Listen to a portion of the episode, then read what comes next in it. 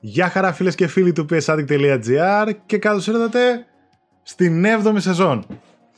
Για μένα πέμπτη. Απέναντί μου ο νεότερος κατά δύο σεζόν Άλεξ. Άλεξ φίλε μου, τι κάνεις, πώς πέρασες το καλοκαίρι σου έτσι επιγραμματικά; Σε παρακολουθούσαμε καλώς... όλοι στα social media τη ζωάρα που έκανες, οπότε πες τα μας καλώς, καλώς τα παιδιά καταρχάς. Καλώς βρεθήκαμε και φέτος. Ωραίο καλοκαίρι, τίμιο. Ε, τη βγάλαμε καθαρή, όσοι τη βγάλαμε καθαρή. Και δυστυχώς ξεκινάμε πάλι από πολύ αντίξιες συνθήκες, όπως πάντα νομίζω πλέον ε, τα περνάμε αυτά. Εντάξει, ελπίζω όσοι, όσα παιδιά μας βλέπετε να είστε καλά και ασφαλείς με όλα αυτά που βλέπουμε και, γίνεται, και γίνονται. Αλλά σε μια πιο εύθυμη νότα, ρε παιδί μου. Εντάξει, ωραίο ήταν το καλοκαίρι, ωραία περάσαμε, παίξαμε παιχνιδάκια, είδαμε συναυλίες. Θάλασσα δεν είδαμε ούτε με κι άλλη, εκτός από όταν πήγαμε για καφέ μαζί. Αλλιώς δεν έχω δεις θάλασσα. Δεν ξέρω τι χρώμα έχει. Ε, εντάξει, καλά. Ωραία ήταν, ωραία ήταν.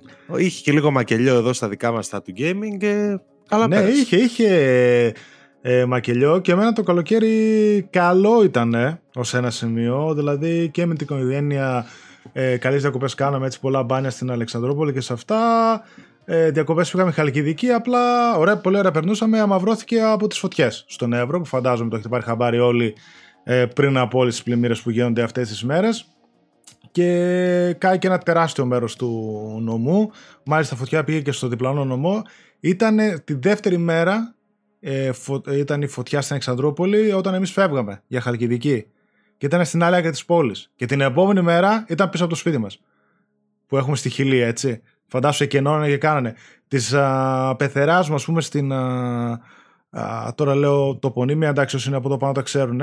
Στο, στα δίκελα που είναι, δυόμιση ώρα το, τα ξημερώματα τους εκενώσανε το σπίτι. Σας έστειλα φωτογραφίες στο chat, το είδατε. Έχει γλιτώσει ε, παρατρίχα, παιδιά. Κάηκαν τα δέντρα που ήταν στην αυλή, η φράξη, το αμπέλι και τα λοιπά όλα και πραγματικά σταμάτησε τα παράθυρα.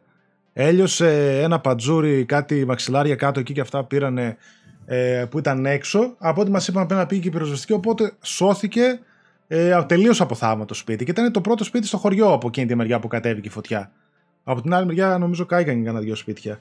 Όχι, ότι και να λέμε εντάξει, υπάρχει κόσμος που περνάει δύσκολα, ειδικά. Ναι, ναι, όχι. Μετά τις φωτιές ήρθε και αυτό το δεύτερο κύμα το ωραίο με τις πλημμύρες τώρα που. Μα, και δηλαδή, τώρα που γράφουμε εκπομπή, εγώ έχω 6 ώρες μέσα που βλέπω μόνο αυτό, δεν ακούω ναι, τίποτα ναι. άλλο.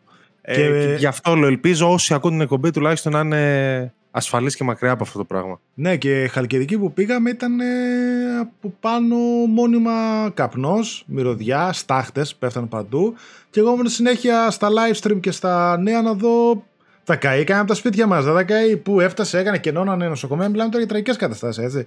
Δηλαδή, ε, αισιόδοξο ξεκίνημα ναι. και φέτος για το Game για το Gamecast.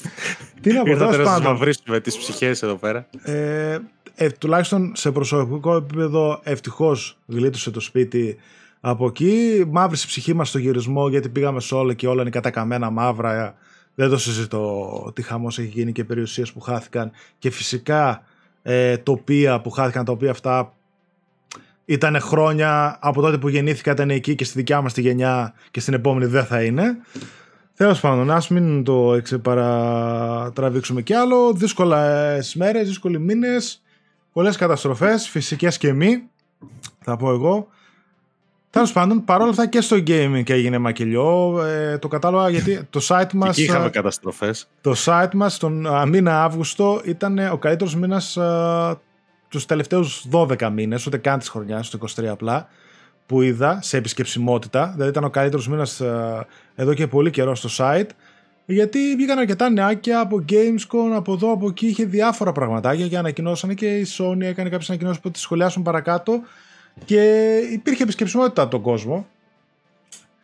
Και σας ευχαριστούμε πάρα πολύ, πάρα πολύ για αυτό. ξεκινάμε ξανά τις εκπομπές πάνω κάτω κατά 99% θα είναι εκπομπές όπως τις ξέρατε. Πήραμε το feedback από εκατοντάδες άτομα που μας απάντησαν στο ερωτηματολόγιο του καλοκαιριού. Ε, κάποια πραγματάκια που θα κάνουμε και σας τα λέω από τώρα για να τα ξέρετε είναι ότι θα κοιτάξουμε ε, να συντομεύσουμε τις εκπομπές, να τις πιέσουμε ας το πω λίγο. Τώρα η πρώτη, εντάξει λέμε κάποια πράγματα παραπάνω τώρα μπορεί να ξεφύγουμε λίγο, αλλά γενικότερα σκοπός μας είναι να συμπιέσουμε τις εκπομπές ε, στη μία μισή ώρα. Πέρσι Καλά, χωρίς να αλλάξει κάτι όμως. Χωρίς να αλλάξει. Δηλαδή κάτι, είναι ναι. μικροαλλαγέ, τις οποίες Και σε κατάλαβα, δεν είναι, δεν θα δώσουν κάτι, δεν θα αλλάξουν Ναι. κάτι την ευρύτερη εικόνα, ρε παιδί μου. Το ίδιο, Έτσι, το ίδιο υλικό θα είναι. έτσι κι αλλιώς, μία ώρα και 45 λεπτά μας έβγαιναν οι περσινές εκπομπές 9 στις 10. Τώρα θα κοιτάξουμε να τις πιέσουμε λίγο προς τα κάτω. Η εισαγωγή μας θα είναι πολύ σύντομη, όχι όπως βέβαια κάνουμε τώρα. Θα είναι πολύ πιο σύντομη, θα μπαίνουμε κατευθείαν στο ψητό. Ε, δεν θα χρειάζεται να δεν θα λέω κάθε φορά ακολουθήστε μας στα social, μπείτε Facebook group κτλ. Δείτε μας στο YouTube, στα Spotify. Αυτά μπορώ να τα λέω μια στο τόσο, αλλά θεωρώ ότι εννοούνται και ότι οποιοδήποτε θέλει, κάτω έχουμε links τα πάντα όλα. Έχω κάνει μια σύντομη διαφημισούλα την οποία θα βάζω εμβόλυμη για το χορηγό μας. Ε, είπαμε με τον Άλεξ τα... και από ένα σχόλιο του παιδιού το πήρα αυτό την πρώτη εκπομπή του κάθε μήνα να λέμε όλες τις κυκλοφορίες του μήνα επιγραμματικά και άντε ίσως να στεκόμαστε ελάχιστα στις μεγαλύτερες του μήνα και σε επόμενες εκπομπές να μην λέμε δηλαδή καθόλου οπότε να κερδίσουμε και από εκεί κάποιο χρόνο και κάπως έτσι θα κινηθούμε με νέα σχολιασμό, now playing σίγουρα γιατί ξέρω ότι σας αρέσει. Ε, αυτά. Πάνω κάτω. Οπότε Άλεξ μπορούμε να ξεκινήσουμε. Ε, και θα ξεκινήσω φυσικά με διαγωνισμό. Έτσι. Ε, θα ξεκινήσω από το χορηγό μας, το Market24. Επισκεφτείτε το χορηγό μας, market24.gr και αποφεληθείτε από δωρεάν μεταφορικά για τις gaming αγορές σας άνω των 25 ευρώ, βάζοντας στο καλάτι σας τον κωδικό PSADIC. Όπου τα παιδιά μας δίνουν για δώρο ένα Diablo 4, μία από τις μεγαλύτερες κυκλοφορίες α, φέτος, για PlayStation 4 ή PlayStation 5, όποια έκδοση θέλετε διαλέγει ο νικητής. Απλά είναι λίγο διαφορετικό αυτό που ζητάνε τα παιδιά. Αυτό που θέλουν ουσιαστικά είναι να κάνετε εγγραφή στο newsletter που έχουν στο site τους. Πώς επιτυχαίνετε αυτό; Ε, κάνετε εγγραφή στο site του Market24, κανονικά κάνετε λογαριασμό και όταν περνάτε τα στοιχεία σας έχει ένα κουτάκι που λέει εγγραφή στο newsletter ναι ή όχι. Επιλέγετε ναι και καταγράφετε και θα λαμβάνετε στο email σας ένα newsletter με προσφορές και νέα προϊόντα κτλ. Όσοι είστε ήδη ε, μέλη του Market24 θα πάτε στις ρυθμίσεις όπως βλέπετε τώρα στην οθόνη σας και μπορείτε να ενεργοποιήσετε το newsletter του Market24 και να είστε πλέον εγγραμμένοι εκεί. Όσοι το έχετε ήδη ενεργοποιημένο είστε μια χαρά. Οπότε κάνετε απλά subscribe και σχόλιο σε εμάς κάτω στο βίντεο και όταν βγει ο νικητής θα κάνουμε παλήθηση να δούμε ότι ήταν πριν τη λήξη του διαγωνισμού μέλος και είχε εγγραφεί στο newsletter του Market24 και θα πάρει το παιχνίδι, το Diablo 4, σε όποια έκδοση αυτός θέλει, PS4 ή PS5. Αυτά. Α, μια εβδομάδα διαγωνισμός. Την άλλη Κυριακή θα πούμε τον νικητή. Καλή επιτυχία σε όλους. Ευχαριστούμε πάρα πολύ τα παιδιά του Market24 που μας στηρίζουν για ακόμη μια σεζόν. Και Άλεξ, Είμαστε έτοιμοι. Είμαστε έτοιμοι για τις κυκλοφορίες του μήνα. Προφανώς θα πω από τις α, 10 και μετά. Μέχρι τώρα έτσι αλλιώς η μόνη καλή κυκλοφορία, δύο καλές κυκλοφορίες που είχαμε ήταν το Baldur's Gate 3, το οποίο μάλιστα είναι 97 Metacritic στο PS5, είναι το πιο... Ψηλά το- βαθμολογημένο. Ναι, το πιο ψηλά βαθμολογημένο για την α, κονσόλα της Sony. Και στο PC βέβαια νομίζω 96 έχει, 97, κάπου Οχο, εκεί είναι κορυφή. Θα έχουμε και εμείς review στο site. Θα βγει σε λίγες μέρες από το Γιάννη. Το NBA 2K24, το οποίο το πήραμε αργά, το πήραμε Παρασκευή. Ε, το, όταν κυκλοφόρησε στην ουσία 8 Σεπτεμβρίου. Οπότε θα έρθει και αυτό από εβδομάδα φαντάζομαι review. Και μετά έχουμε το The Isle Tide Hotel 12 Σεπτεμβρίου για PS4, PS5 ένα ε, full motion video έτσι παιχνίδι Myth Force PS4, PS5 12 Σεπτεμβρίου Super Bomberman R2 PS4, PS5 13 Σεπτεμβρίου Ad Infinitum για το PS5 στις 14 Σεπτεμβρίου και αυτό θα το έχουμε review ε, από, Ναι. ό,τι ξέρω, από ό,τι ξέρω, ναι, αναμένουμε κωδικό Ε, αυτό φαίνεται ένα χοροράκι. περί- 99%. Φαίνεται ένα χοροράκι από αυτά τα οποία. Μια, μια, φα- σαν demo, εγώ του που είδα τρέλερ είναι σαν demo μιας μεγάλης κυκλοφορίας. Τώρα δεν ξέρω, μπορεί να το δικό. Αλλά είχε πολλά, είχε λίγο απ' όλα, σαν να κάνουν ένα. Τέλος πάντων, θα, θα το δούμε, αλλά μου φάνηκε λίγο ε, περίεργο το concept γενικότερα. Πάλι World War One. Εντάξει, θα το δούμε στην ώρα του. Ενδιαφέρον φαίνεται πάντως, θα το δούμε. Ε, Summon Aeterna, 14 Σεπτεμβρίου, PS4, PS5, δεν έχω ιδέα. The Crew Motorfest, και αυτό θα το έχουμε, από ό,τι ξέρω, 14 Σεπτεμβρίου, PS4, PS5. Το The Crew αντίστοιχα σαν το Forza Horizon, ας πούμε. Heavy Duty Challenge για το PS5 στις 14 Σεπτεμβρίου με φορτηγά κτλ. Inspector Gadget Mad Time Party PS4 PS5 14 Σεπτεμβρίου Baby Shark Sing and Swim Party αυτό είναι για μένα, για τα πιτσιρίκια εδώ 15 Σεπτεμβρίου Gloomhaven PS4 PS5 18 Σεπτεμβρίου Lies of P 19 Σεπτεμβρίου PS4 PS5 το οποίο αναμένεται. Game Pass μία από τις μεγάλες κυκλοφορίες του Game Pass ε, για το μήνα για το Xbox. Mortal Kombat 1 multiplatform έτσι μόνο Next Gen, PC, PS5, Xbox Series και Switch. Δεν ξέρω τι και πώς. 19 Σεπτεμβρίου και αυτό. Αυτό το αναμένω πολύ. Eternights PS4 PS5 21 Σεπτεμβρίου. Hell Sweeper VR για το PlayStation VR 2 21 Σεπτεμβρίου. Payday 3 για το PS5 στις 21 Σεπτεμβρίου Slaps and Beans 2 PS4 PS5 22 Σεπτεμβρίου Harvest Moon The Winds of Anthos PS4 PS5 26 Σεπτεμβρίου Cyberpunk 2077 Phantom Liberty Expansion για το PlayStation 5 μόνο. Το, το μόνο που περιμένω εγώ από το Σεπτέμβριο. 26 Σεπτεμβρίου. Τίποτα άλλο. My Time, and, My Time at Sandrock για το PS5 26 Σεπτεμβρίου. Ένα παιδικό παιχνίδι είναι αυτό. Παλαιό, Pine, ε, ναι, Παλαιό Pines πάνω είναι το παιδικό παιχνίδι για το PS4 PS5 26 Σεπτεμβρίου. Track Driver The American Dream PS5 26 Σεπτεμβρίου. Infinity Strash Dragon Quest The Adventure of Die PS4 PS5 28 Σεπτεμβρίου. Overpass 2 ένα racing παιχνίδι για το PS5 28 Σεπτεμβρίου. Wild Mender για το PS5 28 Σεπτεμβρίου. Fresh Start για το PS5 29. Pop Patrol World 29. Cocoon για το PS5 PS4 29 Σεπτεμβρίου. Ξέρω ότι είναι ένα τα αναμενόμενα indie παιχνίδια αυτό. Το Cocoon. Λένε τα καλύτερα. Σωστό ήταν στην Gamescom και πιο πριν. EA Sports FC 24. PS4 PS5 στις 29 Σεπτεμβρίου. Για τέλος. Πολλά πράγματα αυτό το μήνα, αλλά OK, okay, οι μεγάλες κυκλοφορίες είναι 3-4 έτσι. Για το PS5 Εντάξει. και το Baldur's Gate μέσα. NBA 2K, FIFA, Lies of P, Mortal Kombat 1, Payday 3, ας πούμε, και το Cyberpunk το, το expansion. Εντάξει, αλήθεια είναι ότι το φθινόπωρο έχει πάρα πολλές κυκλοφορίες. Μπορεί τον Οκτώβριο να τον κάνουμε λίγο πιο, ξέρεις, να πούμε κυρίως σημαντικές, γιατί ξεφεύγουν Οκτώβριο και Νοέμβριο είναι πάρα πολλές κυκλοφορίες. Και ο Σεπτέμβριος είχε βέβαια μεγάλα παιχνίδια και στις άλλες πλατφόρμες, με το Starfield π.χ. Mm. Αυτά. Ναι. Εντάξει. Είχε πολλές κυκλοφορίες και το Starfield από ό,τι τα πηγαίνει καλά. Ανακοίνωσε η Microsoft σήμερα ε, ότι 6 εκατομμύρια παίχτες ασχολούνται με το Starfield κατά τις μέρες του λανσαρίσματό τους. Τώρα ποιο θεωρεί το launch window. Φαντάζομαι Διήσταται βέβαια οι απόψεις για το αν είναι όντως το μεγαλύτερο λανσάρισμα ή αν ως τέτοιο το προωθούν. Κάτι βγαίνουν νούμερα, τσακώνται. Κάποιοι λένε το Fallout έχει περισσότερο. Κάποιοι λένε ότι τότε δεν υπήρχε και Game Pass, οπότε καλύτερα μετράνε τις πωλήσεις. Εντάξει, τέλος πάντων, ναι. να είχαμε να λέγαμε τι μας νοιάζουν εμάς. Okay. Προφανώς δεν μας νοιάζουν. Η επιτυχία του Starfield uh, είναι σημαντική και τα λέγαμε και πριν. Δεν έχω ασχοληθεί με το παιχνίδι, ξεκινάμε από εδώ. Έτσι, οπότε δεν έχω προσωπική άποψη. Ό,τι διαβάζω δεξιά-αριστερά, καταλαβαίνω ότι για πολλούς δεν είναι το παιχνίδι, για πολλούς είναι το καλύτερο παιχνίδι που ε, θα παίξουν. Προφανώς έχει ένα μετακρίτη γύρω στο 86 από ό,τι είδα, το οποίο είναι ένα εξαιρετικό βαθμός. Νομίζω ότι παρά είναι παιχνίδι Bethesda. Υπό την έννοια ότι όσοι, όσοι άρεσε το Fallout και το Skyrim θα τους αρέσει και αυτό. Ναι. Εντάξει, ανεξαρτήτως όσοι έχουν ας πούμε, θέμα με, ξέρεις, με space ή με medieval. Mm. Εντάξει, μπορεί να μην αρέσει το ένα ή το άλλο, αλλά είναι ένα κλασικό παιχνίδι Bethesda. Αυτό. Α, αυτό λένε. Κάποιο αρέσει, κάποιο δεν θα αρέσει.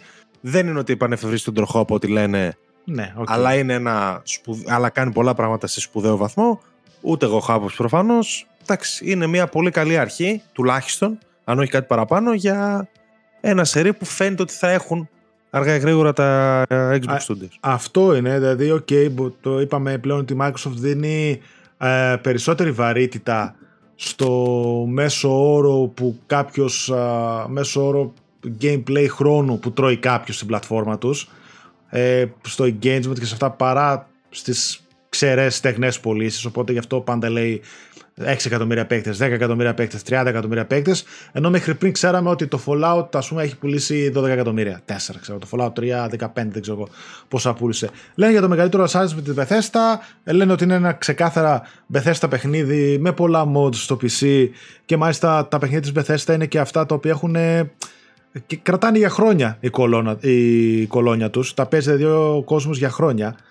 Και εδώ να πω ότι και για τη βαθμολογία που είπαμε για το Metacritic, γιατί ξέρεις κλασικά τώρα... Αλλά έγινε τεράστιο θέμα στο καλοκαίρι με το Metacritic. Αρχίζει Metacritic, το, ναι, ναι. το Final Fantasy και μέχρι ναι. και το Starfield γίνεται ένας χαμός. Ε, Συνήθως πάει αντίθετα. Οι πράσινοι τη λένε στους μπλε για κάτι άλλο, γιατί το έγινε και με το Final Fantasy και με το Horizon. Έτσι, το οποίο είχε ένα Metacritic 87 και λέγανε όλοι λες και το τέλος του κόσμου.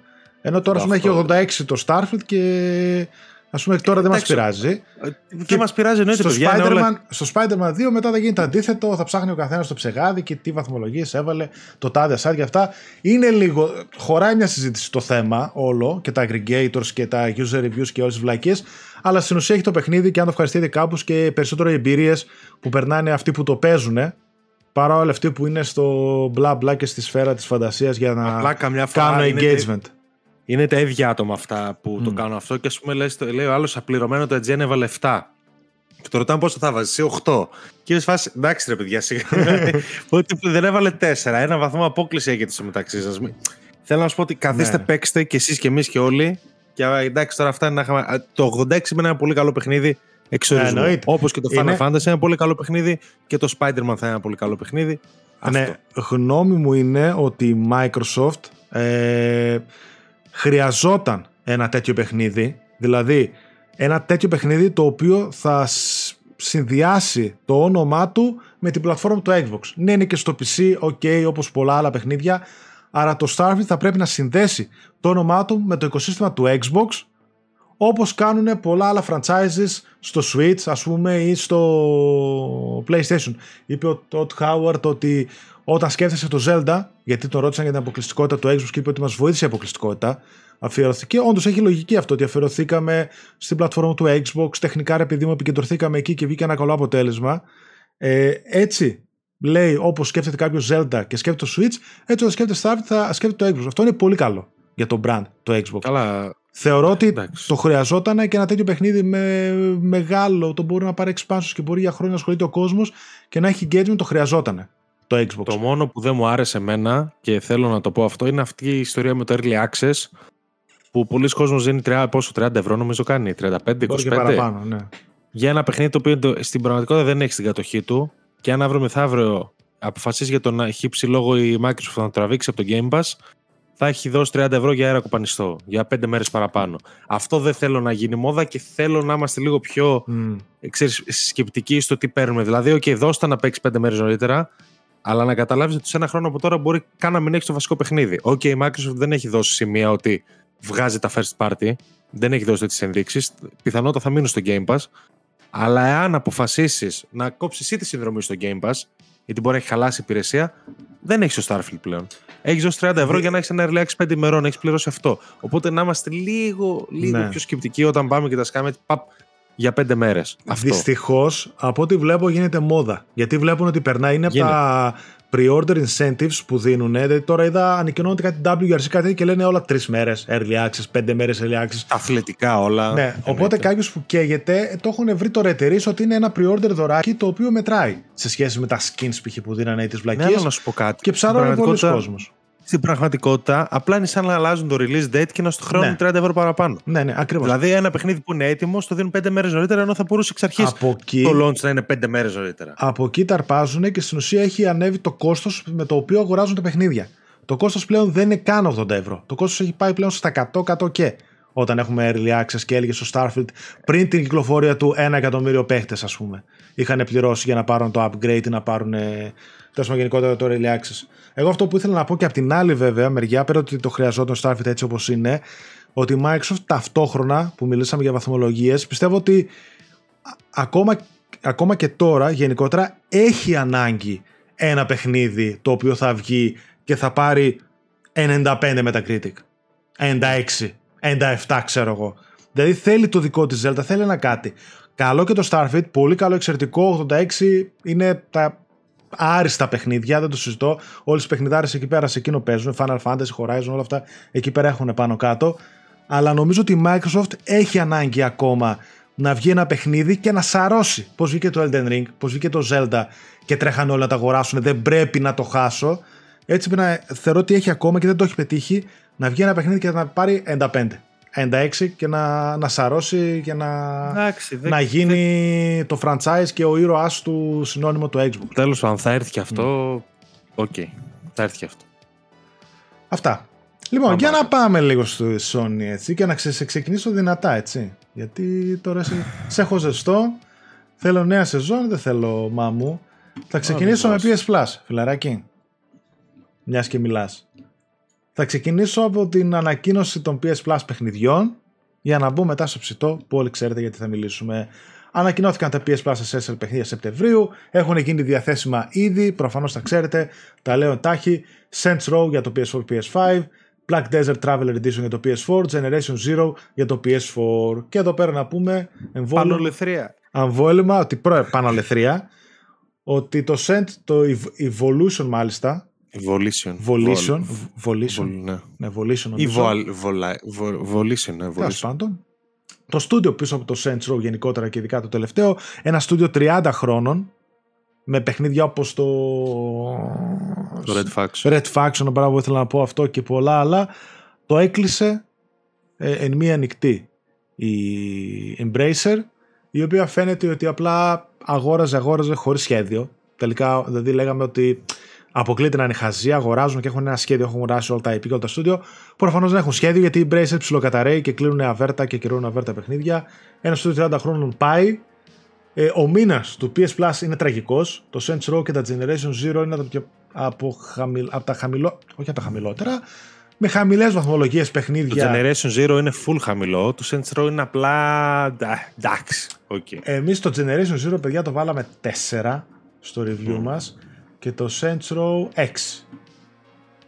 Ε, τόσο είναι τέτοια παιχνίδια. είναι. Και το Α, Metacritic τους εκεί είναι. Δηλαδή τώρα ο μήνας αυτός είναι το στυλ ότι ε, τα παιχνίδια πάνε στο PS Plus ε, για να πεθάνουν. Ξέρω εγώ, απλά. Ε, τα πεθαμένα Εγώ, σκεφ... τα πήρε τώρα, ας πούμε, το στυλ ε, φιλαράκι έχει ένα ευρώ. Φέρε το Saints Row, ξέρω εγώ. Εγώ φέρε να το πω Saints. ότι μου τελείωσε 24 Αυγούστου η Plus και σκεφτόμουν να βάλω τέλος Σεπτεμβρίου για να πάρω παιχνίδια Σεπτεμβρίου και Οκτωβρίου. Κατάλαβες, Ναι, τουλάχιστον ναι. να μην χάσω την εξάδα. Ναι. δεν το σκέφτομαι καν, δεν βάζω τίποτα. Ίσως βάλω τον Οκτώβριο για το Οκτωβρίου-Νοεμβρίου. Δηλαδή, τη Σεπτέμβριο δεν με ενδιαφέρει καθόλου να έχω συλλογή μου το Saints Row. Ε, και βλέπουμε. Καλά, εγώ περιμένω Black Friday τώρα πρακτικά, αλλά θα τα πούμε τώρα γιατί κάτσε. Κάτσε. Τα περνάω τα essential, OK, προφανώς, Ένα. τα ξέρετε όλοι, ήδη τα παίζετε μερικά. Η έκπληξη ήταν η δυσάρεστη έκπληξη, θα πω εγώ, ότι παράλληλα αύξησαν σημαντικά τις τιμές των ετήσιων συνδρομών η Sony στο PlayStation Plus, Essential, Extra και Premium.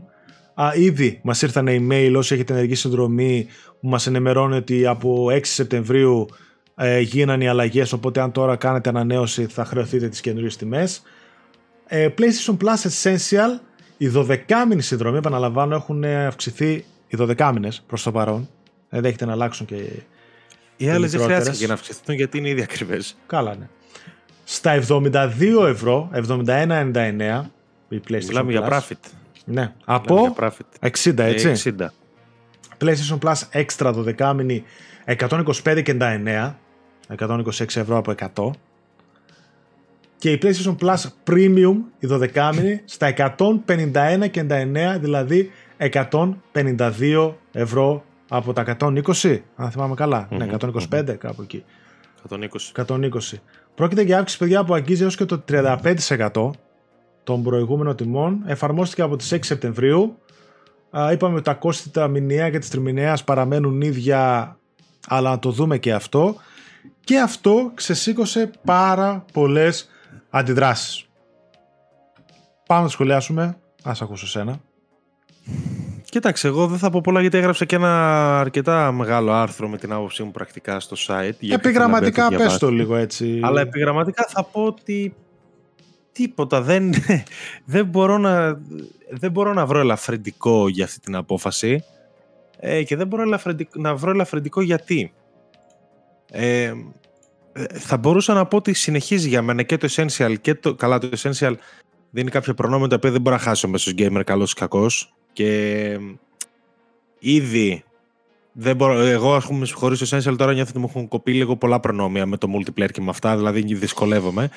το έξτρα, ας πούμε, θεωρώ ότι παραμένει value for money, αλλά θεωρώ ότι αυτό από μόνο του δεν δικαιολογεί την αύξησή του. Δηλαδή, εάν είχε έρθει αυτή η αύξηση, η οποία εξ αρχή δεν έπρεπε να έρθει, αλλά έστω ότι θα πάμε να τη δεχτούμε. Είχε έρθει με μια ανακοίνωση του τύπου Παιδιά, από τον άλλο μήνα, επειδή ξεκινάμε να βγάζουμε τα live service first party, θα τα έχει την day one μέσα, αλλά πρέπει να βγάλουμε και εμείς τα λεφτά πίσω.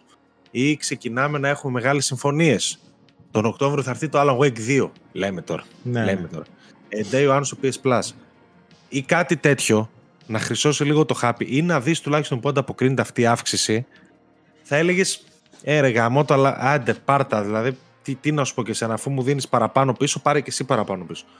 Τώρα, στο χειρότερο μήνα το Essential όλων των εποχών, χειρολεκτικά, έρχεσαι μου το ανακοινώνεις αυτό ως υποσημείωση στο ίδιο blog post. Λέει, Α, παιδιά, να θυμηθήκαμε να σας πούμε και αυτό. Θα πληρώνετε 153 ευρώ το premium. Ε, δεν καταλαβαίνω τι κάνουν. Ε, είναι απαράδεκτος ο τρόπος που το επικοινώνησαν, ε, απαράδεκτη η στιγμή που το κάνουν ε, αυξάνουν ακόμα και βαθμίδες όπως το premium, το οποίο πλέον είναι πανάκριβο και δεν προσφέρει τίποτα. Τα λέμε για το premium, φωνάζουμε από πέρυσι τέτοια εποχή ότι το premium το έχουν αφήσει να πεθάνει και κάθονται και έχουν το θράσος να το αυξάνουν 20, όχι 32 ευρώ. 32 ευρώ αύξηση. Έτσι. Ε, τι να σου πω. Πολύ κακή επιλογή, πολύ κακή επικοινωνία. Μπορεί, όπως είπες και εσύ, κρατάω την πισινή το ότι θα αυξηθούν οι παροχές και ότι το έκαναν εν ώψη αυτού, αλλά μεταξύ μας δυστυχώς έχω μάθει από τη Sony τον τελευταίο καιρό να μην περιμένω κάτι τέτοιο και θεωρώ ότι οι παροχές θα συνεχίσουν να είναι αυτές που είναι και απλά θα τις πληρώνω παραπάνω. Για μένα δεν ξέρω αν υπάρχει κάποια άμεση λύση για αυτό το πράγμα. Εγώ ήδη θα κάνω downgrade από premium στα extra. Αυτό έχει προ, προ, προαποφασιστεί έτσι κι αλλιώς. Τι να σου πω. Ε, θα ήθελα να έχουν φτιάξει ένα τέταρτο tier στο οποίο το φτηνότερο και να σου δίνουν ένα online μέσα. Τα έχουμε πει και πολύ παλιότερα αυτά βέβαια.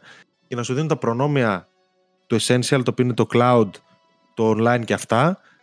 Και ας αυξήσουν τα άλλα. Ο μέσος gamer να μην χάνει βασικά πράγματα τα οποία θεωρούνται προνόμια και δεν θα έπρεπε να είναι. Τέλος πάντων, εν ολίγηση απίστευτα κάθετος, δεν δικαιολογείται. Η Microsoft αύξησε τις τιμές της, αλλά. Ένα 10% τη αύξησε. 10% και πριν βγάλει το Starfield και ενώ ολοκληρώνει μια εξαγορά του τύπου Activision Blizzard ξέρεις θα τα δεις στο μέλλον. Ε, και ένα Game Pass το οποίο θα πάρει φωτιά τώρα το φθινόπωρο και το ξέρουμε ήδη και τίποτα να μην ανακοινώσεις το την έχει γεμίσει την υπηρεσία. Και το PS Plus έρχεται και αυξάνει και λες γιατί; Για το Sea of Stars. Γιατί να πληρώνω τόσο παραπάνω; Και οι αυξήσεις είναι τεράστιες. Δεν είναι 5 και 10 ευρώ. Είναι πολύ είναι, ακριβές. Είναι πάρα πολύ μεγάλες οι αυξήσεις. Δεν δικαιολογούνται. Έτσι. Ε, δεν, επικοινωνήθηκε πάρα πολύ φτωχά, πολύ λαθασμένα από μένα. Δεν ξέρω τι PR κάνουν εκεί πέρα και κάνουν τόσο στραβέ κινήσεις. Ε, από πού να το πιάσω και πού να το αφήσω. Πρώτον, αν είχαμε μια αύξηση επίπεδου 10%, ο κόσμος θα το κατάπινε. Θα λέγανε όλα γύρω μας ακριβένουν, να από εδώ, να πληθωρισμός από εκεί, αυξήσαν όλοι. Άντε, αυξήθηκε και ένα 10% η συνδρομή. Από 60 ευρώ πήγε 66-65 ξέρω. Αυξήσαν όλοι. Αυτό αξίζει να υποθεί ότι αυξήσαν όλοι και σε τηλεόραση και στο gaming. Όλα. Όλα πάμε προς τα πάνω. Όλα. Disney Plus, Amazon, Netflix. Λίγο. Δεν, Λίγο όμως. Αυξήσαν όλοι. Αλλά ε, οι, οι αυξήσεις είναι πάρα πολύ μεγάλες. Όταν πας από το 100 στο 25 έτσι Δηλαδή ανεβάζει την τιμή σου πάνω 25% όταν πας από τα 120 στα 153 ας πούμε και ανεβάζει την τιμή σου 30 και είναι τεράστιες αυξήσεις οι οποίες δεν ανταποκρίνονται στο προϊόν που μόλις ένα χρόνο προσφέρεις στον πελάτη σου. Έτσι. Ή τουλάχιστον, ας το πούμε έτσι, ότι ένα, α, μέχρι τώρα οι αυξήσεις αυτές δεν ανταποκρίνονται σε αυτά που του προσφέρεις. Έχεις βάλει κάποιο παιχνιδάκι day one, το καταλαβαίνω. Ήταν όμως μικρότερες κυκλοφορίες, ήταν δύο-τρεις φορές το χρόνο. Δεν συγκρίνεται με τον ανταγωνισμό. Ε, Καλές κινήσεις έκανες, Sea of Stars, παιχνιδάρα, υψηλόβαθμη κτλ. OK. Okay. Αύξησες τις τιμές. Για χ ψ λόγο τις αύξησες πάρα πολύ. Επικοινώνησέ το διαφορετικά. Βάλτες σε ένα μήνα όπου θα έχεις παιχνιδάρες να δώσεις, να χρυσώσεις το χάπι.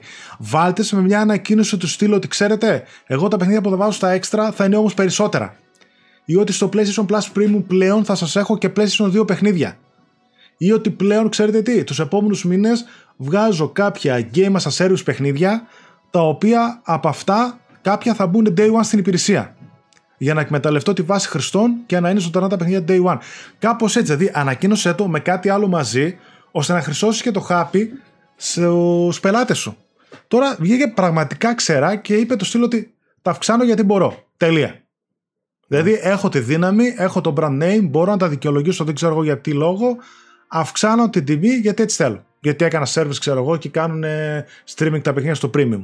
Οπότε θα, θα πληρώνετε 35 ευρώ παραπάνω. Δεν είναι έτσι. Είναι πολύ μεγάλη αύξηση. Αν ήταν μικρότερη, ίσως να τυχόνευε περισσότερο ο κόσμος πολύ εύκολα.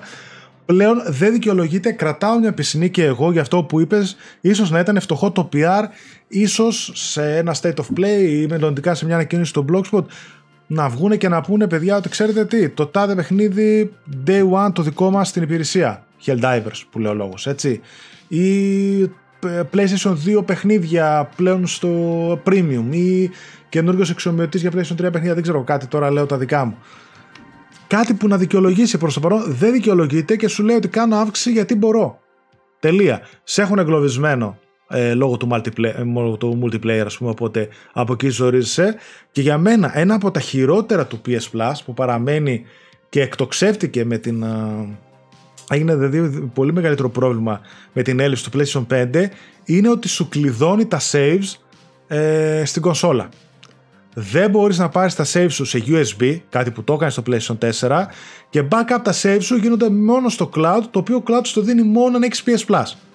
Αυτό στο προωθούν λες και είναι προνόμιο. Αυτό το πράγμα δεν είναι προνόμιο. Αυτό, αυτό είναι, αυτό είναι εγκλωβισμός. Το έζησα στο πετσί μου γιατί ήθελα να περάσω saves από το ένα μου PlayStation 5 στο δεύτερο.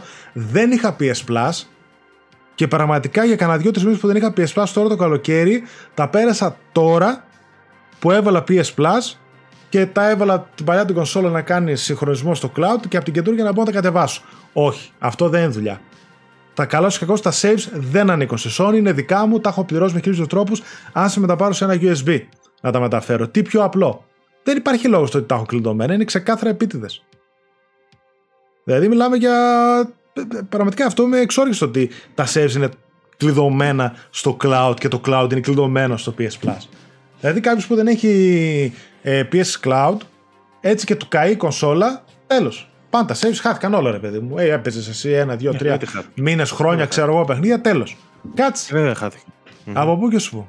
Που, να σου πω την Αγία, θα έπρεπε κανονικά PS Cloud να δίνει, ξέρω εγώ, ένα τέρα δωρεάν σε όλους. Ένα τέρα. Ένα γίγα. Ένα γίγα δωρεάν σε όλους. Και όσοι είστε τέτοιοι, όσο μας δίνουν τώρα, 100 ξέρω εγώ.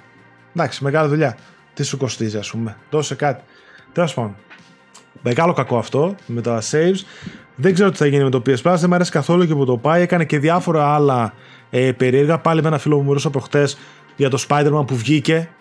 Μου έλεγε το έπαιζε ο μικρός το Spider-Man και το βγάλανε. Λέει τρελάθηκε. Το έπαιζε κάθε μέρα. Ήθελα να το κατοσταρίσει, να το κάνει και αναγκάστηκα. Λέει έδωσα 20 ευρώ, 25 πόσο έδωσα για να πάρει μετά το remaster που βγήκε.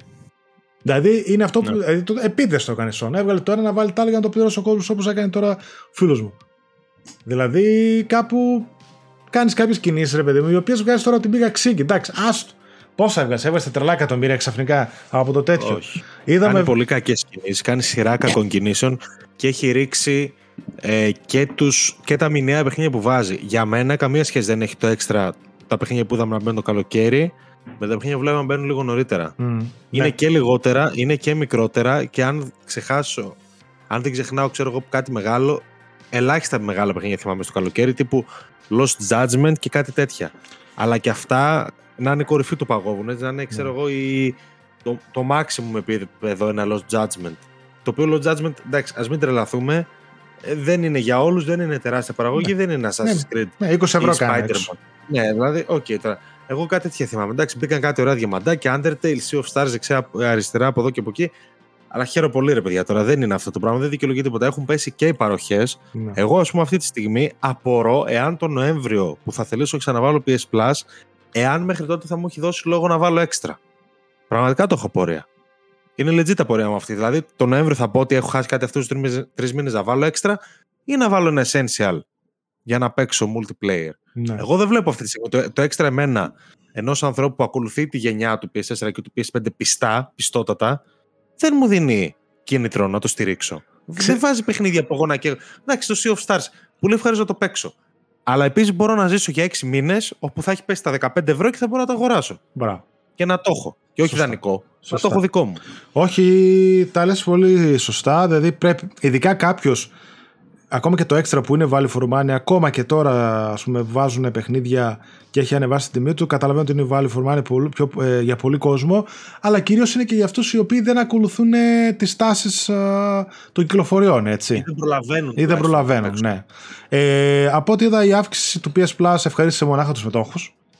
Που αυξήθηκε η μετοχή και είπαν ότι θα έχει κάποια εκατομμύρια έσοδα η Sony παράλληλα. Μία Sony η οποία βγήκε στα τελευταία του οικονομικά αποτελέσματα και είπε ότι είναι η τελευταία φορά που ανακοινώνουν τους αριθμούς συνδρομητών. Και αυτός Κάτι για το ήταν. οποίο κάτι ένας- που λέγαμε για τη Microsoft συνέχεια, ότι γιατί δεν μας λέει πώς είναι επίσημα συνδρομητές της. Είναι ένας, ήταν ένας κακός ιονός. Φάνηκε γιατί. Δεν το λέει, γιατί πιθανότατα να περιμένει και μια πτώση. Έτσι, άσχετα αν ο τζίρος της μεγαλώσει επειδή άφησε τις τιμές. Αν θυμάμαι καλά, γύρω στα 74, 75, 76 εκατο... Όχι, 76, πολλά λέω. Μη- 40. Πόσα έχει το PS Plus τώρα; Όχι 76, αποκλείεται, είναι πάρα πολλά. Τι εκατομμύρια συνδρομητές; Συνδρομητές 47, νομίζω. Είναι Κάτω, λίγο κάτω τους 50. Κάτω τους 50 εκεί. Νομίζω είναι εδώ και χρόνια που παίζει 45, 46, 47 ανάλογα την περίοδο και τα λοιπά και προσφορές και τέτοια. Κάπου εκεί ε, είπε ότι θα σταματήσει να τα λέει. Περίεργος ο λόγος, φάνηκε ίσως γιατί. Και απλά νομίζω ότι έχει έρθει λίγο ένα τέλμα στις συνδρομητικές υπηρεσίες σε όλα τα μέσα. Το λένε και αναλυτές πάρα πολύ. Μουσική, κινηματογράφο, Netflix κτλ. Και στο gaming έχουν έρθει σε ένα τέλμα, σε ένα πλατό έχουν πιάσει, ένα ταβάνι δηλαδή οι συνδρομητές και δυσκολεύονται πάρα πολύ να βρουν καινούριο κόσμο. Βλέπουμε ειδικά η Microsoft κάνει πολύ μεγάλες κινήσεις και ακόμα και τώρα είναι σε ένα αλφα τέλμα οι συνδρομές της. Το Game Pass δεν είναι ότι εκτοξεύεται και παίρνει 10 εκατομμύρια το τρίμηνο συνδρομητές. Ε, ζορίζονται πάρα πολύ και θεωρώ ότι και ίσως και γι' αυτό υπάρχουν μια αύξηση τιμής για το ένα τ' άλλο γιατί σε αντίθεση με τη Microsoft η οποία πάει να κάνει το Game Pass πλατφόρμα της εμένα η Sony μου δίνει την εντύπωση ότι το PS Plus ειδικά το extra premium ξέρω εγώ σε αυτή του τη μορφή δεν το πολύ γουστάρει δηλαδή είμαι σε Δεν- φάση Δεν θέλει να το. ναι, ναι, ναι, ναι, Είναι είμαι- υποχρεωμένη να το. ναι, ναι, είναι σε φάση του στυλ. Μα τη σπάσανε τώρα, το βγάλαμε για ανταγωνισμό, ξέρω εγώ, για λόγω του ανταγωνισμού. Αλλά τώρα καθόμαστε, ασχολούμαστε και με αυτό, ας πούμε, έχουμε άλλα προβλήματα. Και είναι σε φάση του στυλ ότι βάζω παιχνίδια, δεν ξέρω εγώ τι κάνω, αλλά εγώ, οκ, το θέλατε, ορίστε πάρτο, αλλά εγώ δεν πρόκειται να χάσω ούτε ευρώ από αυτό. Γιατί, παιδιά, κακά τα ψέματα, όλες οι συνδρομητικές υπηρεσίες μπαίνουν μέσα. Netflix, Disney, Microsoft κτλ. χρεώνονται εκατομμύρια μπαίνουν μέσα στις συνδρομές απλά ελπίζουν ειδικά οι gaming συνδρομές οι οποίες τώρα ο καθένας πάει να γίνει loss leader. Δηλαδή, ναι, μεν χάνω λεφτά, αλλά τουλάχιστον θα αποκτήσω πίτα της αγοράς ώστε αύριο μεθαύριο να τα πάρω πίσω με αυξήσεις κτλ. Η Sony της κάνει από τώρα του στείλω ότι ξέρεις τι. Εμένα δεν είναι καημός μου τόσο πολύ συνδρομή. Οπότε δεν θέλω με τίποτα να χάνω τα φράγκα από τις συνδρομές. Και κάπως έτσι, πόσα βγάζω, πόσα χάνω, πόσα κάνω, δώσ' τους αυξήσεις για να είμαστε ίσα βάρκα σε πανιά. Και για να πάω και στον αντίποδα, διάβασα και ένα πολύ ωραίο άρθρο που λέγανε ότι έχουν ελαττωθεί πάρα πολύ τα checks που κόβουν και η Microsoft και η Sony ε, στους publishers, ειδικά στους indie publishers, για να βάλουν τα παιχνίδια τους στο PS Plus και στο Game Pass. Έχουν μικρύνει πάρα πολύ τα ποσά με τα οποία τους πληρώνουν. Η Devolver και η Tiny Build, δύο publishers με πολύ γνωστά indie παιχνίδια που μπαίνουν στις υπηρεσίες, ειδικά από πέρσι νομίζω έχουν χάσει το 95% και το 90% της αξίας τους στις μετοχές. Έχουν πέσει χώμα, δηλαδή είναι έτοιμες για εξαγορά τώρα. Άμα πάει κάποιος τις ψωνίζει φθηνά. Καμιά, η Devolver, ας πούμε, ήδη η Sony είναι επενδυτής μέσα στη Devolver. Και γιατί και ο κατάλογος τους με τα χρόνια πέφτουν οι τιμές και έχουν μικρύνει πάρα πολύ τα checks γιατί πήγαιναν λίγο να σταθούν εκεί ότι ξέρετε τα παιχνίδια μας θα μπουν στις υπηρεσίες, θα αρπάξουμε τα λεφτάκια, σωθήκαμε και μετά ό,τι πουλήσουμε είναι κέρδος. Γυρνάνε λίγο τα πράγματα, ζορίζουν τα πράγματα και ειδικά για τη Microsoft θυμάμαι που το λέγανε και αυτό ότι ξέρετε τι, δίνει τώρα λεφτά, θέλει το περιεχόμενο, αλλά όταν αρχίσουν να σκάει το δικό τους περιεχόμενο που θα το κάνει ό,τι θέλει από Activision, Blizzard και Microsoft Game Studios, τότε, διώξω ξένο περιεχόμενο. τότε όλοι οι τρίτοι έξω θα παρακαλάτε και θα σας λέει ναι τότε σας έδινα 100 αλλά τώρα πάρτε 10 και άμα θέλετε. Γιατί εγώ αύριο μεθαύριο παραμεθαύριο έχω να βάλω παιχνίδια στην υπηρεσία δικά μου. Και τότε θα γυρίσει ο τροχός και μετά γενικότερα είναι ένα μέλλον που έχει βαλτώσει πάρα πολύ το συνδρομητικό. Ε, δεν ξέρω κατά πόσο ειδικά στο gaming θα περπατήσει ώστε να εγκαθιδρυθεί στο, στο gaming. Για πάντα υπάρχει και παλιός παραδοσιακό. Ναι. Πάντα υπάρχει παραδοσιακός τρόπος. Ο καθένας αγοράζει και παίζει ό,τι θέλει, στην τιμή που θέλει. Έχουμε βγάλει τόσες γενιές χωρίς συνδρομητικές. Ναι. Μα δεν χρειάζεται κάτι πράγμα. Η Tiny Build έλεγε ότι θα το γυρίσει να βγάζει premium ε, προϊόντα, δηλαδή να βγάζει καλά παιχνίδια να τα χρεώνει full price για να σωθεί. Αλλιώς δεν, okay. δεν βγαίνει. Ε, το ότι καλό μάθαμε ή καλό μάθαν κάποιοι, γιατί εγώ προσωπικά δεν έχω αποκομίσει πάρα πολλά από τις συνδρομητικές υπηρεσίες, ω πω αλήθεια, ζωή μου μέχρι τώρα. Mm. Ε, είδε τις εκτιμώ αρκετά ώστε να κάτσω σχοληθώ. Δηλαδή, έχω ένα wishlist το οποίο υπάρχει στο PS Plus, αλλά για να μην παίξω τα Kingdom Hearts 9 2023 δεν μου λέει κάτι, να σου πω την αλήθεια, τα Darksiders. Οπότε, OK. Okay. Σαν τα παίρνεις έξω 10 ε, ευρώ, ρε, Ναι, ε, αυτό θέλω να σου πω ότι ο καθένας αγοράζει να παίζει αυτά που θέλει. Να σταματήσουμε λίγο τη λογική, θα το παίξω όταν μπει στο Plus. Ε, και... Πάμε λίγο. Εντάξει, ο καθένας τα λεφτά τα κάνει ό,τι θέλει, αλλά ας το δούμε και λίγο αλλιώς. Και οι εκπτώσεις πέσανε ναι. πολύ σε ποιότητα και μέγεθος στο, στο PlayStation που πάντα, το PS, που πάντα το PS Store έκανε πολύ κάτι εκπτώσεις από ό,τι έκανε η Microsoft. Γιατί σκεφτούσε και εκείνες, πάντα η Microsoft ήταν λίγο συντηρητική στις εκτόσεις τους, τουλάχιστον περισσότερο από τη Sony. Στο PS Store θυμάμαι πάρα πολλές εκτόσεις και τον τελευταίο χρόνο πραγματικά είναι με το κιάλι, ας πούμε, αυτές που λες. Ναι, είναι ένα παιχνίδι σχετικά καινούριο με καλή έκπτωση. Καλά, σχετικά καινούριο με τίποτα. Εγώ αυτό που παρατήρησα τώρα που δεν έχω πλάσει είναι ότι πόσο μικρότερες είναι οι εκπτώσεις στο store από αυτές που θα ήταν αν είχα πλάσει. Μπράβο. Πραγματικά. Ισχύει. Έχουν τεράστια διαφορά. Και ε, πραγματικά νομίζω ότι το μεγαλύτερο κέρδος που έχω αποκομίσει από την συνδρομή μου στο PS Plus είναι τα λεφτά που έχω γλιτώσει στα παιχνίδια που έχω αγοράσει σε καλύτερες τιμές. Αυτά τα double discounts που τρέχουν ναι, και τα ναι. σχετικά. Μπράβο. Όντως, γιατί σου είχε ένα 25% και μετά πάει 50%. Πάει 50%. Άμα ναι, έχεις PS Plus. Εκεί, είναι το πράγμα. Αλλά αυτό που λες είναι τα παράδειγμα. Αυτό με τα cloud saves, με το online, με αυτά δηλαδή δεχτήκαμε το multiplayer κλειδωμένο πίσω από συνδρομή. Ωραία άρχισε να αυξάνεις το κόστος βάζοντας παιχνίδια. Ωραία. Άρχισε να αυξάνεις και άλλο το κόστος με τα saves, με το streaming κτλ. Ωραία. Κάπου όπα. Εγώ έβαλα εξ αρχής online, εγώ έβαλα εξ αρχής plus, όχι εγώ, ο καθένας εγώ, για να έχω multiplayer. Εσύ μου τάζεις λαγούς με πετραχίλια. Εμένα δεν με ενδιαφέρουν λαγοί με τα πετραχίλια. Εγώ θέλω να παίζω online με τους φίλους μου. Έχω φτάσει να πληρώνω 72 ευρώ το μήνα, το χρόνο, sorry, για να παίζω online με τους φίλους μου και, και να έχω saves δικά μου. Εντάξει. Α βγάλει ένα base, ας βγάλει ένα. Πώς βγαίνει το Game Pass Core, Α βγάλει ένα PS Plus Core και να σου δίνει απλά πράγματα με 10 ευρώ ναι, ναι. και 20 ευρώ.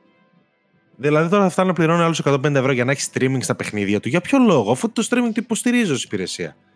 Τέλος πάντων, δεν ξέρω. Πολύ, έχει κάνει πολύ περίεργη Κάνανε καινούριο data center, ε, οπότε ναι. Κοίτα, εγώ, θα το, εγώ το φτιάξω. το streaming πάντως λένε ότι είναι καλό της υπηρεσίας και το δοκίμασα και εγώ πάλι.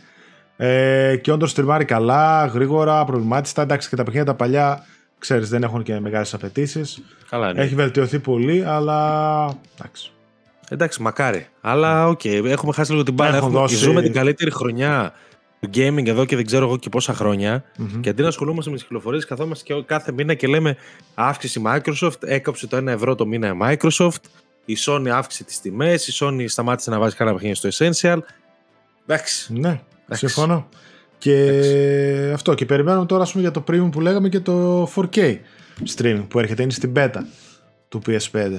Μάλλον από εκεί θα τα, θα τα βγάλουν τα λεφτά. Ναι, γιατί ποιος θα μείνει με premium; Ποιος έχει λόγο να μείνει με premium; Βέβαια είπε και κάτι άλλο. Αυτοί που στριμάρουν τα παιδιά. Εγώ, αυτό που θεωρώ σωστό ε, ότι στο εξωτερικό δεν τους κάνει αλλαγή αυτή η διαφορά. Αυτή η διαφορά τιμής δεν τους κάνει μεγάλη αλλαγή mm. ώστε να την κόψουν. Μόνο σε εμάς φαίνεται το 30 βαρύ. Κάποιος το είπε και παίζει να έχει βάση αυτό το πράγμα, έτσι. Μπορεί. Δηλαδή, όσο και αν ξενήσουν, δεν νομίζω ότι ο Αμερικανός θα τριπλοσκεφτεί αν θα δώσει 30 ευρώ το, μήνα, το χρόνο παραπάνω. Μπορεί, ναι. Γιατί σου λέει ότι. Να το είδε έτσι η Sony και σου λέει εντάξει, τι θα χάσω, θα χάσω ένα εκατομμύριο συνδρομητέ. Θα έχω συν 30% έσοδα, ας πούμε. Ναι. Κάπως έτσι. Ναι. Τα έβγαλαν και πέρα τα κοιτάκια τα μέτρησαν. Τέλος πάντων. Δεν είμαστε ευχαριστημένοι. Οι πρώτοι του μήνες ήταν πολύ πιο ελπιδοφόροι ναι. από αυτό που ναι. κατέληξαν. Εγώ από το Μάρτιο και μετά βλέπω ένα συνεχόμενο παπαπά προς τα κάτω. Ξέρεις με όποιο τρόπο μπορεί. Υπάρχει μια πτώση. Γενικότερα, αν θυμάμαι καλά, έτσι Σεπτέμβριο πάντα λίγο είναι πτωτικά τα πράγματα. Νομίζω ότι όσο πάμε προς το τέλος της χρονιάς θα γίνουν λίγο καλύτερα και εορταστικές περίοδοι και προσφορές και Black Friday και το ένα το άλλο. και πολλά Συνήθως μπορεί να μπουν και στην έχουν υπηρεσία. Και ναι, ναι, OK. Okay. Θα το δούμε, θα το δούμε. Θα σε πάω λίγο πιο πίσω σε ένα θεματάκι πιο παλιό. Στο hardware που ανακοίνωσε τέλη Αυγούστου η Να, Sony. Βλέπεις, κάνει, αυτές τη, α, κάνει κάποια σερί η Sony που ε, πραγματικά δεν έχεις από πού να πιαστείς να πεις μια καλή κουβέντα ρε παιδί μου. Λοιπόν, μέσα από ένα teaser trailer η Sony αποκάλυψε τα Pulse Elite και Pulse Explore ακουστικά. Το, το Elite α, είναι μια αναβαθμισμένη έκδοση των α, 3D Pulse ακουστικών. Έτσι, κανονικό, ναι. Ναι, το headset το κανονικό. Και το Pulse Explore είναι wireless earbuds. Ασύρματα δηλαδή ψήρες ας πούμε που σαν αυτά που φοράω χωρίς καλώδιο που μπαίνουν ε, στα αυτιά και λένε για lossless ε, audio. Ε, το Elite έχει εδώ πέρα μικρόφωνο το οποίο βγαίνει και μπαίνει ας πούμε μέσα. AI Enhanced Noise Rejection ώστε να φιλτράρει το θόρυβο στο background. Την τιμή δεν μας είπες. Έχουν τα Pass Elite έχουν και βάση όπου εκεί τα κουμπάς και φορτίζουν ταυτόχρονα. Σαν, σαν γκρεμάστρα κάπως. Σαν γκρεμάστρα, ναι, τα κουμπάς και φορτίζουν τα ακουστικά. Ναι, τέτοια μεταλλική έχω πάρει εγώ, ας πούμε, και έχω τα 3D Pass. Τα Pass Explore είναι τα earbuds, όπως είπαμε, τα ασύρματα. Και αυτά τα ίδια, Premium Portable Audio, ε, διπλά μικρόφωνα, AI Enhanced Noise Rejection λέει και Lossless Audio και τα οποία θα μπαίνουν μέσα σε μια θήκη σαν τα AirPods όπου εκεί θα φορτίζονται. Τώρα, Να πούμε ότι το PlayStation δεν αφήνει άλλα σύρματα earbuds. Εάν Αυτό κάποιος θα θέλει σύρματα έλεγα, earbud ναι. είναι το μόνο, η μόνη του επιλογή πλέον αυτά που βγάζει. Η Sony διαφημίζει ιδιαίτερη τεχνολογία Link, PlayStation Link, που εξασφαλίζει το μικρότερο δυνατό latency, σου λέει. Θα απαιτείται ωστόσο και πάλι USB adapter. Ε, ακριβή ημερομηνία νομίζω ότι δεν έχουμε ακόμα. Ε, τα Pass Elite θα διαδεθούν στα 150 ευρώ. 99 ήταν τα απλά. Η ονομαστική τους έτσι. Τώρα έξω μπορείτε να τα βρείτε και 80 ας πούμε. Φαντάζομαι και αυτά θα πέσουν ε, τα Elite όταν βγουν. 150 ευρώ και τα Explore στα 220 ευρώ. Λοιπόν, ε, επειδή ξέρω και τα υπόλοιπα ακουστικά της Sony, η οποία θεωρείται από τις κορυφαίες εταιρείες έτσι στα, σε αυτά, οι τιμές είναι σχετικά σε λογικά επίπεδα. Δηλαδή σκέψω ότι 3 εκατοστάρικα κάνουν τα earbuds της Sony τα οποία θεωρούνται από τα κορυφαία ας πούμε με noise cancelling, ε, πολλαπλές συσκευές και χίλια δύο πράγματα. Έτσι τα 1000 XM5 νομίζω δεν θυμάμαι πώς τα λένε. Τα λοιπά 2,99 κάνουν. 2,20 αυτά εντάξει οκ προφανώς ακριβά δεν το συζητώ. 150 ευρώ τα Pulse Elite το ακούω πολύ πιο εύκολα γιατί σε εκείνες τις τιμές και πολύ πιο πάνω ε, παίζουν τα premium ακουστικά από άλλες εταιρείες. Να δούμε βέβαια απόδοση του μικροφόνου και του ήχου αλλά οκ, μαζί με τη βάση, πιο premium προϊόν, α, τι άλλα είπαμε ότι έχει lossless audio κτλ. Το ακούω το συν 50 από τα απλά ακουστικά. Εντάξει, και εγώ το ακούω στο Ναι, συγκεκριμένο. ήταν σκέψω ότι είχα δοκιμάσει και το έχω και βίντεο ας πούμε που είχαν τα, τα H3, H7 και H9, H9 τα οποία αν θυμάμαι καλά κάνανε τόσο, κάνανε 3 εκατοστάρικα το μεγαλύτερο το οποίο είχε noise cancelling και χίλια δύο πράγματα 2.50, 2.20 νομίζω έκανε το ενδιάμεσο και έλεγα ότι ένα H5 το οποίο σαν και αυτό περνάει χωρούσε στα 150 ευρώ και να το που ήρθε. Θεωρώ αυτό ότι αν είναι καλά ακουστικά σε ποιότητα κατασκευής και απόδοσης, ε, νομίζω ότι θα το δικαιολογήσω το 150. Βέβαια, όπως είπε ο Άλεξ, ε, διαφημίζουν ιδιαίτερα αυτή τη τεχνολογία PlayStation Link. Η οποία PlayStation Link τι είναι, είναι μια Bluetooth τεχνολογία την οποία την έχει πατεντάρει η Sony και σου λέει ότι εγώ έχω lossless audio κτλ. Αλλά ταυτόχρονα την έχει κλειδώσει. Και αυτό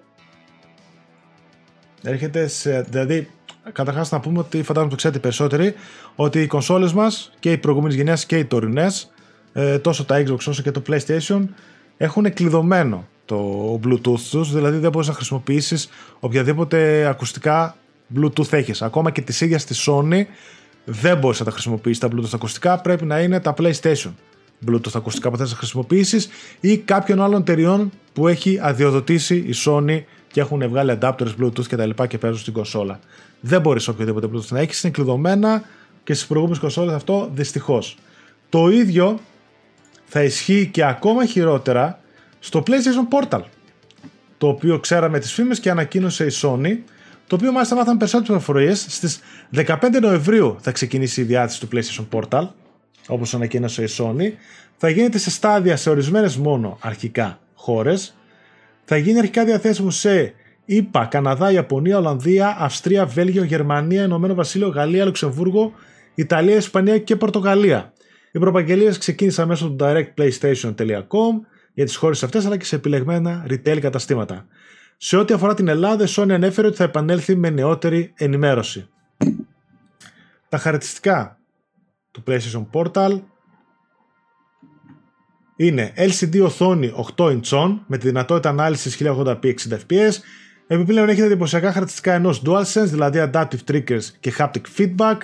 Ε, το PlayStation Portal αποτελεί στην ουσία remote player για όσους μοιράζουν την τηλεόρασή τους ή απλώς θέλουν να παίξουν σε άλλο δωμάτιο. Γι' αυτό το λόγο απαιτεί τη σύνδεση σε Wi-Fi με τουλάχιστον 5 Mbps ταχύτητα για χρήση και 15 Mbps για καλύτερη εμπειρία. Τέλος έχει υποδοχή 3.5 audio jack για σύνδεση ακουστικών και θα κοστίζει 220 ευρώ. Uh, υπάρχουν σαφώς και ορισμένοι περιορισμοί. Για παράδειγμα, θα πρέπει να έχετε εγκαταστημένα στο PS5 τα παιχνίδια που θα παίξετε στο Portal.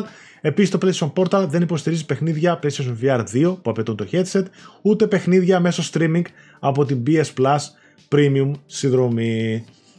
Εδώ πέρα για να το συνδέσω με το PlayStation Link είναι ότι και το Portal θα είναι κλειδωμένο και αν κάποιος θέλει ασύρματα ακουστικά με τη συσκευή, Bluetooth ασύρματα ακουστικά, θα πρέπει να έχει μόνο τα επίσημα PlayStation ασύρματα ακουστικά της Sony.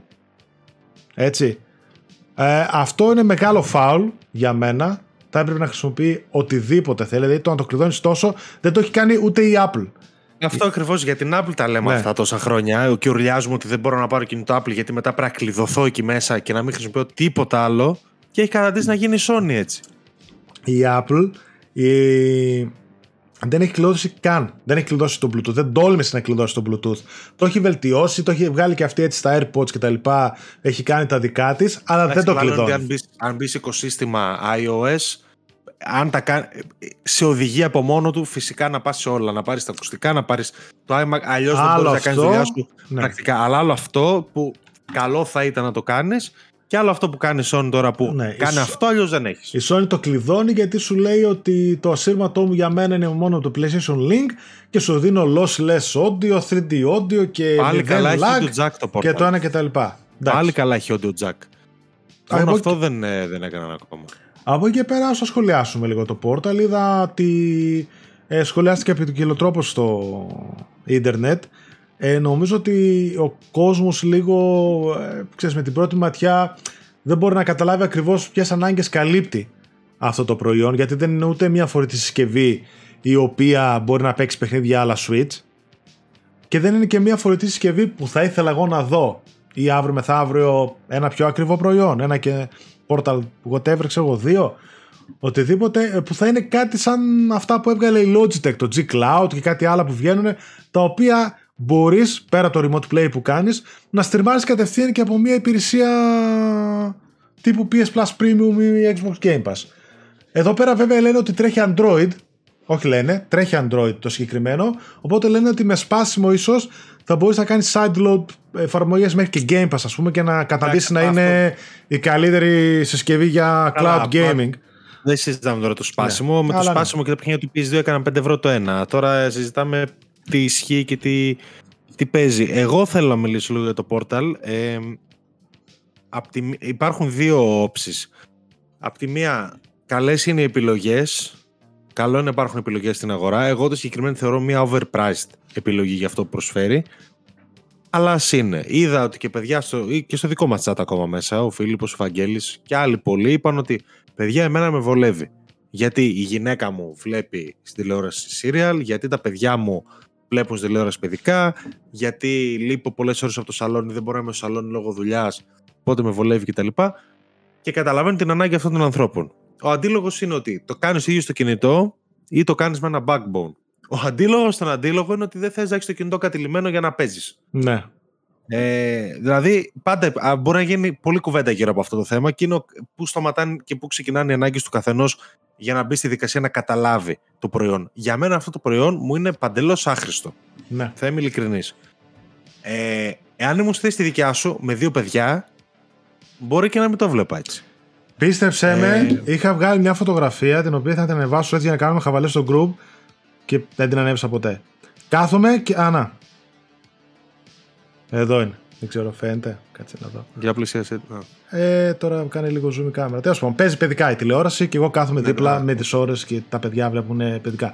Και ήθελα να γράψω ρε παιδί μου ότι PlayStation Portal που είσαι. Αυτό καλύπτει μια τέτοια πολύ συγκεκριμένη νης ανάγκη όπως αυτή που είπες. Του στυλ, ε, είχα εγώ παιχνίδια τα οποία, εντάξει, ίσως ένα Call of Duty, ένα multiplayer παιχνίδι να ήθελα να το παίξω τηλεόρασή μου, ρε παιδί μου, έτσι. Ε, εντάξει, τώρα. Αλλά τώρα κάποια παιχνίδια του στυλ adventure που έπαιζα ή οτιδήποτε άλλο και αυτά, ήμουν σίγουρος ότι εκείνη τη στιγμή αν το είχα θα καθόμουν αραχτό στον καναπέ στο κρεβάτι και θα έπαιζα άνετα και στη τηλεόραση να βλέπουν τα παιδιά να είναι ήσυχα έτσι. Δηλαδή απλά καλύπτει μια πολύ μικρή ανάγκη την οποία δεν καταλαβαίνουν αυτοί που είναι ε, σαν και εμένα. Δηλαδή η τηλεόρασή τους είναι κατηλημένη για κάποιο άλλο λόγο, δεν μπορούν να μπουν στο δωμάτιο γιατί κάποιος κοιμάται, χ και ψ. Θα ήθελα να ήταν π.χ. στα 150 ευρώ. Θα ήταν μια πολύ πιο εύκολη αγορά για μένα. Έτσι. Ε, τώρα στα 200-220 με το καπελάκι, ε, λίγο τσιμπάει θεωρώ για την ανάγκη που καλύπτει. Η υπόθεσης είναι ότι προέκυψε ότι μπορείς να το χρησιμοποιήσει και μέσω άλλων δικτύων WiFi. Και κατά ναι. κάποιο τρόπο να το κάνεις μια φορητή κονσόλα. Πάω διακοπές και την Σαν το Β. Ό,τι έκανε το Β δούμε... 100 χρόνια πριν, Τώρα απλά ναι. στην, στην ουσία ξέρεις τι γίνεται. Αντικαθιστούν το Β αυτή τη στιγμή σαν remote player. Γιατί άμα δεις τα παιχνίδια, ε, από πίσω έχουν ακόμα το εικονίδιο που λέει ότι υποστηρίζεται remote play, το PS5 τα παιχνίδια, έχουν το σηματάκι του Β. Έτσι, στην ουσία τώρα βάλουν ναι. το portal και θα λένε remote play εδώ. Με το Β έμπαινε είτε από 3G, δύσκολα βέβαια, αλλά από άλλο WiFi δίκτυο μπορούσες να συνδεθείς ε, από τη δουλειά σου π.χ. Να, να ανοίξει η κονσόλα και να παίζεις. Ναι. Τώρα θεωρητικά αυτό είναι πολύ βασικό για πολύ κόσμο. Εγώ θεωρώ ότι θα ανοίξει τη δυνατότητα και σε άλλο κόσμο να τα αγοράσει εάν διαπιστωθεί όντως, εάν χρησιμοποιηθεί και διαπιστωθεί ότι μπορώ εγώ να παίξω το εξοχικό μου στη Σκόπελο ενώ έχω το PlayStation στα Γιάννηνα. Εάν ισχύει αυτό το πράγμα, θεωρώ ότι και άλλος κόσμος θα μπει στη σκέψη ότι ρε λε να το πάρω. Ναι, ναι, καλά. Και ο κόσμος που δουλεύει βράδια σε ξενοδοχεία, σε δεν ξέρω εγώ τι, υπάρχει κοινό εκεί πέρα εάν δουλεύει seamless ναι. αυτό το remote play. Εάν δεν δουλεύει seamless και το περιορίσουμε στο, στο οικιακό δίκτυο που λέμε, είναι αυτό που λες και εσύ. Είστε μετρημένοι οι άνθρωποι που μπορεί να υποφεληθούν από αυτό το πράγμα και ακόμα πιο μετρημένοι οι άνθρωποι που θα δίναν 220 ευρώ για αυτό το πράγμα, ενώ το κινητό τους είναι σαφώς ανώτερο σε specs των περισσότερων. Ίσως Μα γι' αυτό και. Καταρχάς, λένε το μέγεθος της οθόνης ότι είναι πάρα πολύ καλό. Έτσι, 8 inches, ας πούμε. Ενώ τα κινητά, πόσο να έχεις, να έχεις 6 inches, ας πούμε. Περισσότερο μπορεί και μικρό. Νομίζω, περισσότερο. Αλλά ε, θα ήταν πάρα πολύ καλύτερο για μένα αν στρίμαρες και τα παιχνίδια. Δηλαδή και θα πλήρωνε τη συνδρομή στη Sony, οπότε θα έχεις ένα ένασμα να σταρπάξει από εκεί η Sony και να πληρώσεις και στη συνδρομή γιατί λες θα τα παίξω μέσα από το portal. Έτσι. Ε, δηλαδή απορώ πώς δεν βγήκε μια διασκευή. Δεν ξέρω αν θα τη βγάλουν στο μέλλον. Έχει ανοίξει η αγορά, έχουν βγάλει πολλές εταιρείες. Σίγουρα βέβαια μπορεί να κάνει και μια κατοστάρα πάνω η συσκευή αυτή, αν είχε έτσι τέτοιες δυνατότητες, αλλά νομίζω ότι θα ήταν μια πολύ πιο ολοκληρωμένη.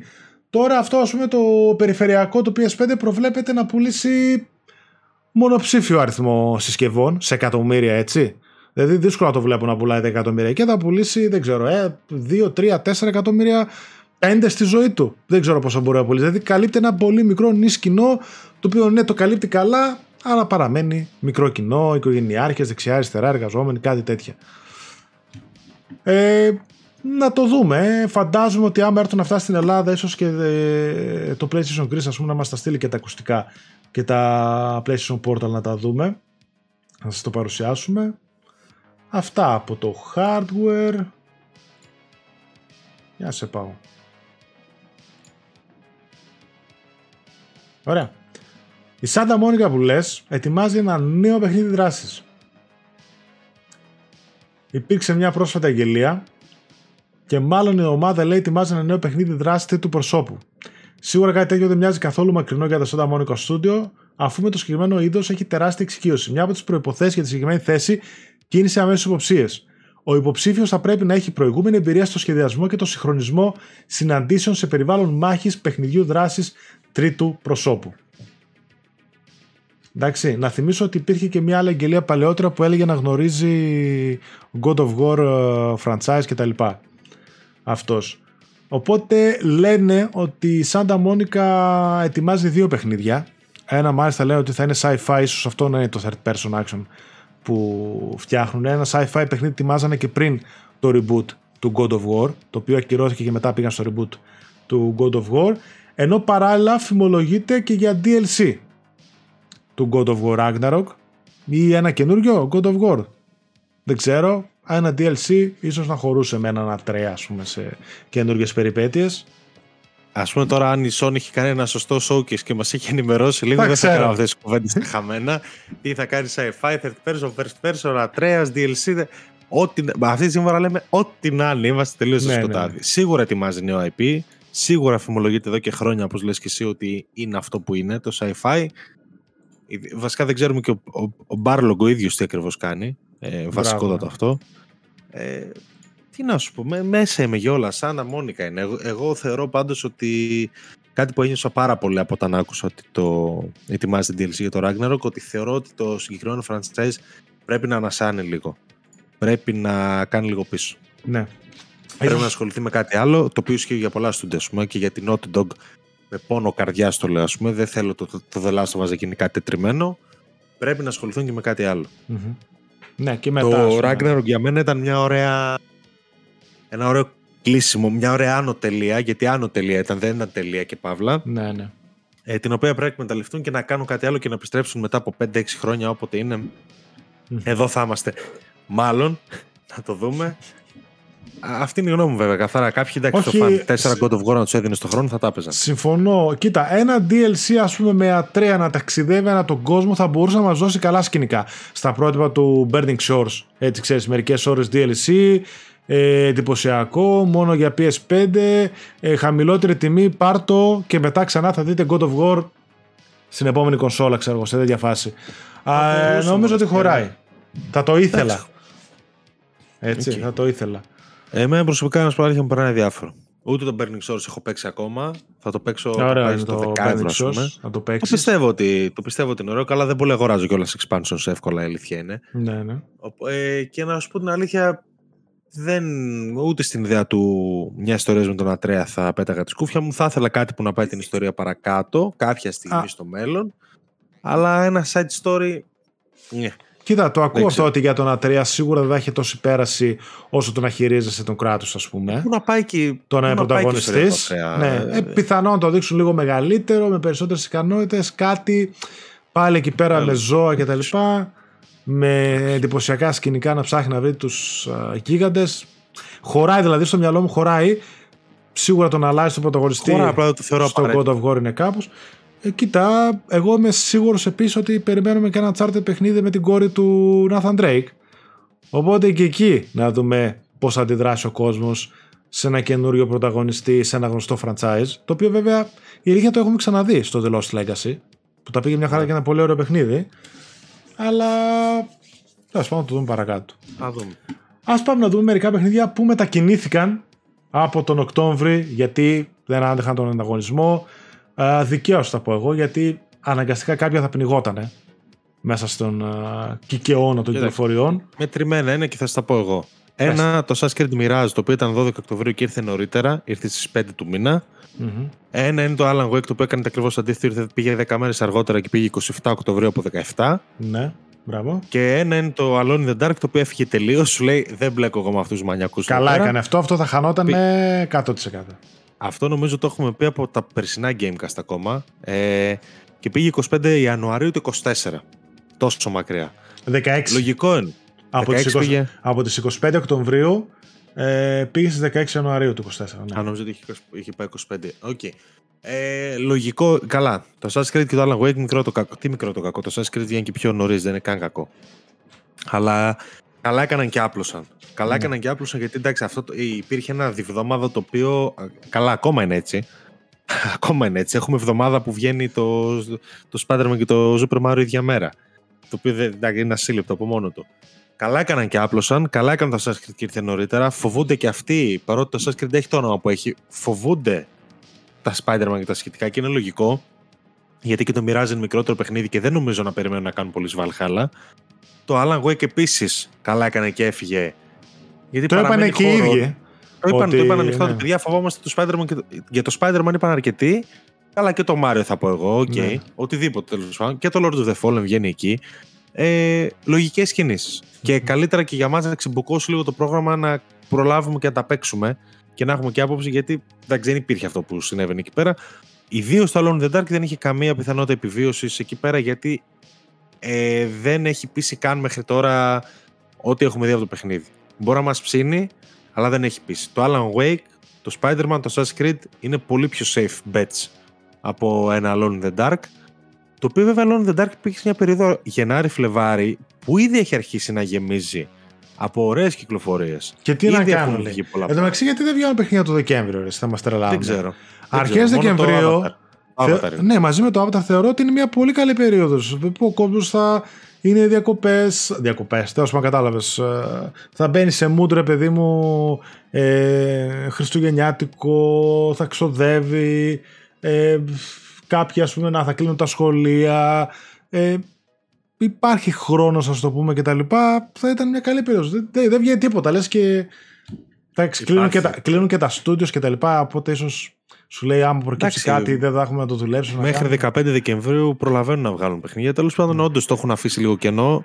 Παρότι και ο Νοέμβριος έχει αρχίσει να γεμίζει, ιδίως μέχρι τα μισά του. Ε, Τέλος πάντων. Εντάξει. Okay, ε, καλά κάνουν. Παιχνίδια να υπάρχουν να σβούν όποτε θέλουν. Πάρα πολλά είναι. Μέχρι και ο Φλεβάρης έχει παιχνίδια μεγάλα ήδη. Άξι, θα τα παίξουμε όλα σιγά σιγά. Όλα. Νέο στούντιο ανάπτυξης, παράθυρο κυκλοφορίας και τρέιλερ για το Vampire The Masquerade Bloodlines 2 το οποίο ανακοινώθηκε το 2019, θα κυκλοφορήσει υποτίθεται το 20, ε, αλλά τελικά η Paradox Interactive απομάκρυνε τη Hard Labs, η οποία ανέψησε το παιχνίδι έπειτα από πολλές αναβολές, και τελικά στην Bugs West εκεί ανακοίνωσε ότι η κυκλοφορία του παιχνιδιού θα συνεχίσει η The Chinese Room και δώσανε ένα τρέιλερ, μάλιστα έθεσε ως στόχο την κυκλοφορία του παιχνιδιού το φθινόπωρο του 24. Τον Ιανουάριο του ίδιου χρόνου θα έχουμε και νέο gameplay βίντεο και περισσότερες κυκλοφορίες. Chinese Room είναι του Vanishing of Ethan Carter, Dear Esther και Amnesia Όχι. Dark Descent του Machine for Pigs. Amnesia Machine for Pigs, uh, Dear Esther, καλά είπες, Everybody, Everybody's Go ah. to the Rapture. Ναι, ναι, τα μπερδεύω αυτά τα δύο. Ναι, ναι. Είναι τα Walking Simulators και μπερδεύω. Ναι.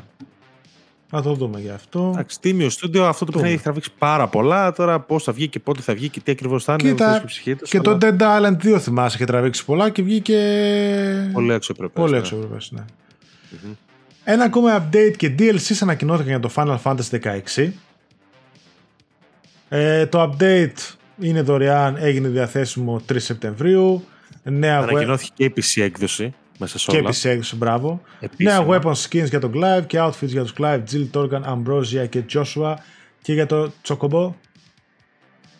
Uh, για να δω. Πέρα το update έχει και κάποιες ανεπαίσθητες αλλαγές και σε άλλους τομείς όπως το gameplay του παιχνιδιού. Παράλληλα, ανακοινώθηκαν από τον Naoki Yoshida και δύο επιπληρωμή DLCs. Αυτά θα εμβαθύνουν στην ιστορία του παιχνιδιού.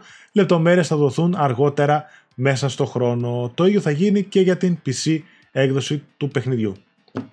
Αυτά συνεχίζεται η υποστήριξη ε, της Square Enix για το Final Fantasy 16. Το έχω παίξει και εγώ. Θα πω στο τέλος για αυτό. Στο Now Playing. Αυτά. Ok. Okay. Οι πωλήσεις του Sea of Stars ξεπέρασαν ήδη κάθε προσδοκία. Διαθέσιμο το Sea of Stars και σε Game Pass βέβαια και σε PS Plus και ταυτόχρονα μου έχει πλάτο κυκλοφορία και από Kickstarter. Ε, το είχα κάνει εγώ backup Απίστευτο Metacritic και 91. Και εκεί μα στείλανε. Πάρα πολύ ψηλή βαθμολογία. Πολύ, πολύ ψηλή βαθμολογία. Ξεπέρασε την πρόληψη στόχο που έκανε στο πλαίσιο ενός έτους. Ο τίτλος κατάφερε να πουλήσει περισσότερο από 205.000 αντίτυπα μέσα σε μία εβδομάδα από την κυκλοφορία του, 29 Αυγούστου. Φοβερό. Μάλιστα αυτό συνέβη παρά το γεγονός πως το παιχνίδι είναι διαθέσιμο στις συνδρομητικές υπηρεσίες. Φοβερό, φοβερό, φοβερό. Ναι, και στις 5 Σεπτεμβρίου μάθαμε πως η ομάδα αναπτύσσει και DLC για το παιχνίδι. Απίστευτο. Πολύ ωραίο κατόρθωμα. Βγήκε και στο Switch λογικά. Ναι, ναι, ναι. Το έχω στην ουρά. Εκεί πούλησε τα κερατά του. Το Εκεί πούλησε τα κερατά του. Πηγαίνει και στο Switch. Είναι και το είδος. Mm-hmm. Ε, αγοράζουν τους άλλους συνεντάκιδε τα παιχνίδια, τα, τα ψοφάνε. Καλά Οπότε... αυτή. Ε, Πώς το είναι το στούντιο τώρα, δεν το έκλεισα. Τέλος πάντων, το Sea of Stars ε, πήρανε μηδέν ρίσκο, έτσι. Το παιχνίδι το φτιάξανε μέσω Kickstarter ε, day one και στις δυο τι υπηρεσίες και μετά ότι πουλήσουμε. Σου λέει δεν, δεν θέλω να μπούμε μέσα ούτε ευρώ. Ναι, αλλά έφτιαξε καλό παιχνίδι και αναγνωρίζεται ναι, ναι. αυτό το πράγμα. Φτιάξανε καλό παιχνίδι. Ε, και ακόμα από το Kickstarter θυμάμαι ότι υπήρχε αυτή η αίσθηση ότι θα είναι καλό παιχνίδι. Το εμπιστευόταν το στούντιο. Διαθέσιμο το eFootball 2024 Update. Καλά εδώ. Ε, Konami κυκλοφορεί νέο update για το eFootball 2024. Έχει πλάι πλέον σε καινούργιο μοντέλο από πρόπερση με free to play κτλ. Το φετινό update, τα έκδοση 3, αφορά κυρίως αλλαγές και βελτιώσεις στο gameplay, ενώ τα modes τύπου Master League ακόμα τα περιμένουμε. Η Konami λοιπόν έχει βελτιώσει το επιθετικό και αμυντικό κομμάτι του παιχνιδιού, τον τερματοφύλακα, ενώ εισάγει και το Boosters που επιτρέπει σε κάποιους παίκτες να υπερβαίνουν το ταβάνι το 99 και βελτιώνουν τα στατιστικά τους. Ρε το Boosters. Τι άνθρωποι είναι αυτοί; Δύσκολα εκεί πέρα. Είχαν ένα καλό, βγάζαν φραγκάκια. Όχι ότι πουλούσε ποτέ εκατομμύρια, ρε παιδί. Αυτό το Master League δηλαδή. Ε, ε, ρε καψερή, βρε, βρε. Τι να πω, τι να πω, δεν. Κρίμα, κρίμα. Όχι, όχι κρίμα, καλά να πάθουν, τι με νοιάζει εμένα. Αλλά ναι, όχι, όχι. ένα mode, ρε παιδιά, βάλτε σου ένα mode. Απλά Μου κάποτε. το κάνει και rebranding στο 24, ε, βάλε ένα mode μέσα. Μου το έβγαλαν καινούριο και λέει απλά έχει βελτιώσει. Ναι, όχι, χαίρομαι πολύ. Απλά Ευχαριστώ. ήταν ένα franchise που κάποτε μισουρανούσε και τώρα ούτε δωρεάν το δίνουν και δεν το θέλει κανένας. Στον αντίποδα, πληροφορίες για bundles του EA Sports FC 24 με PlayStation 5 και τιμή διάθεση σε Ευρώπη. Λογικό αυτό το, το bundle. Θα διατεθούν δύο bundles, ένα με το standard PlayStation 5 μοντέλο και ένα με το digital.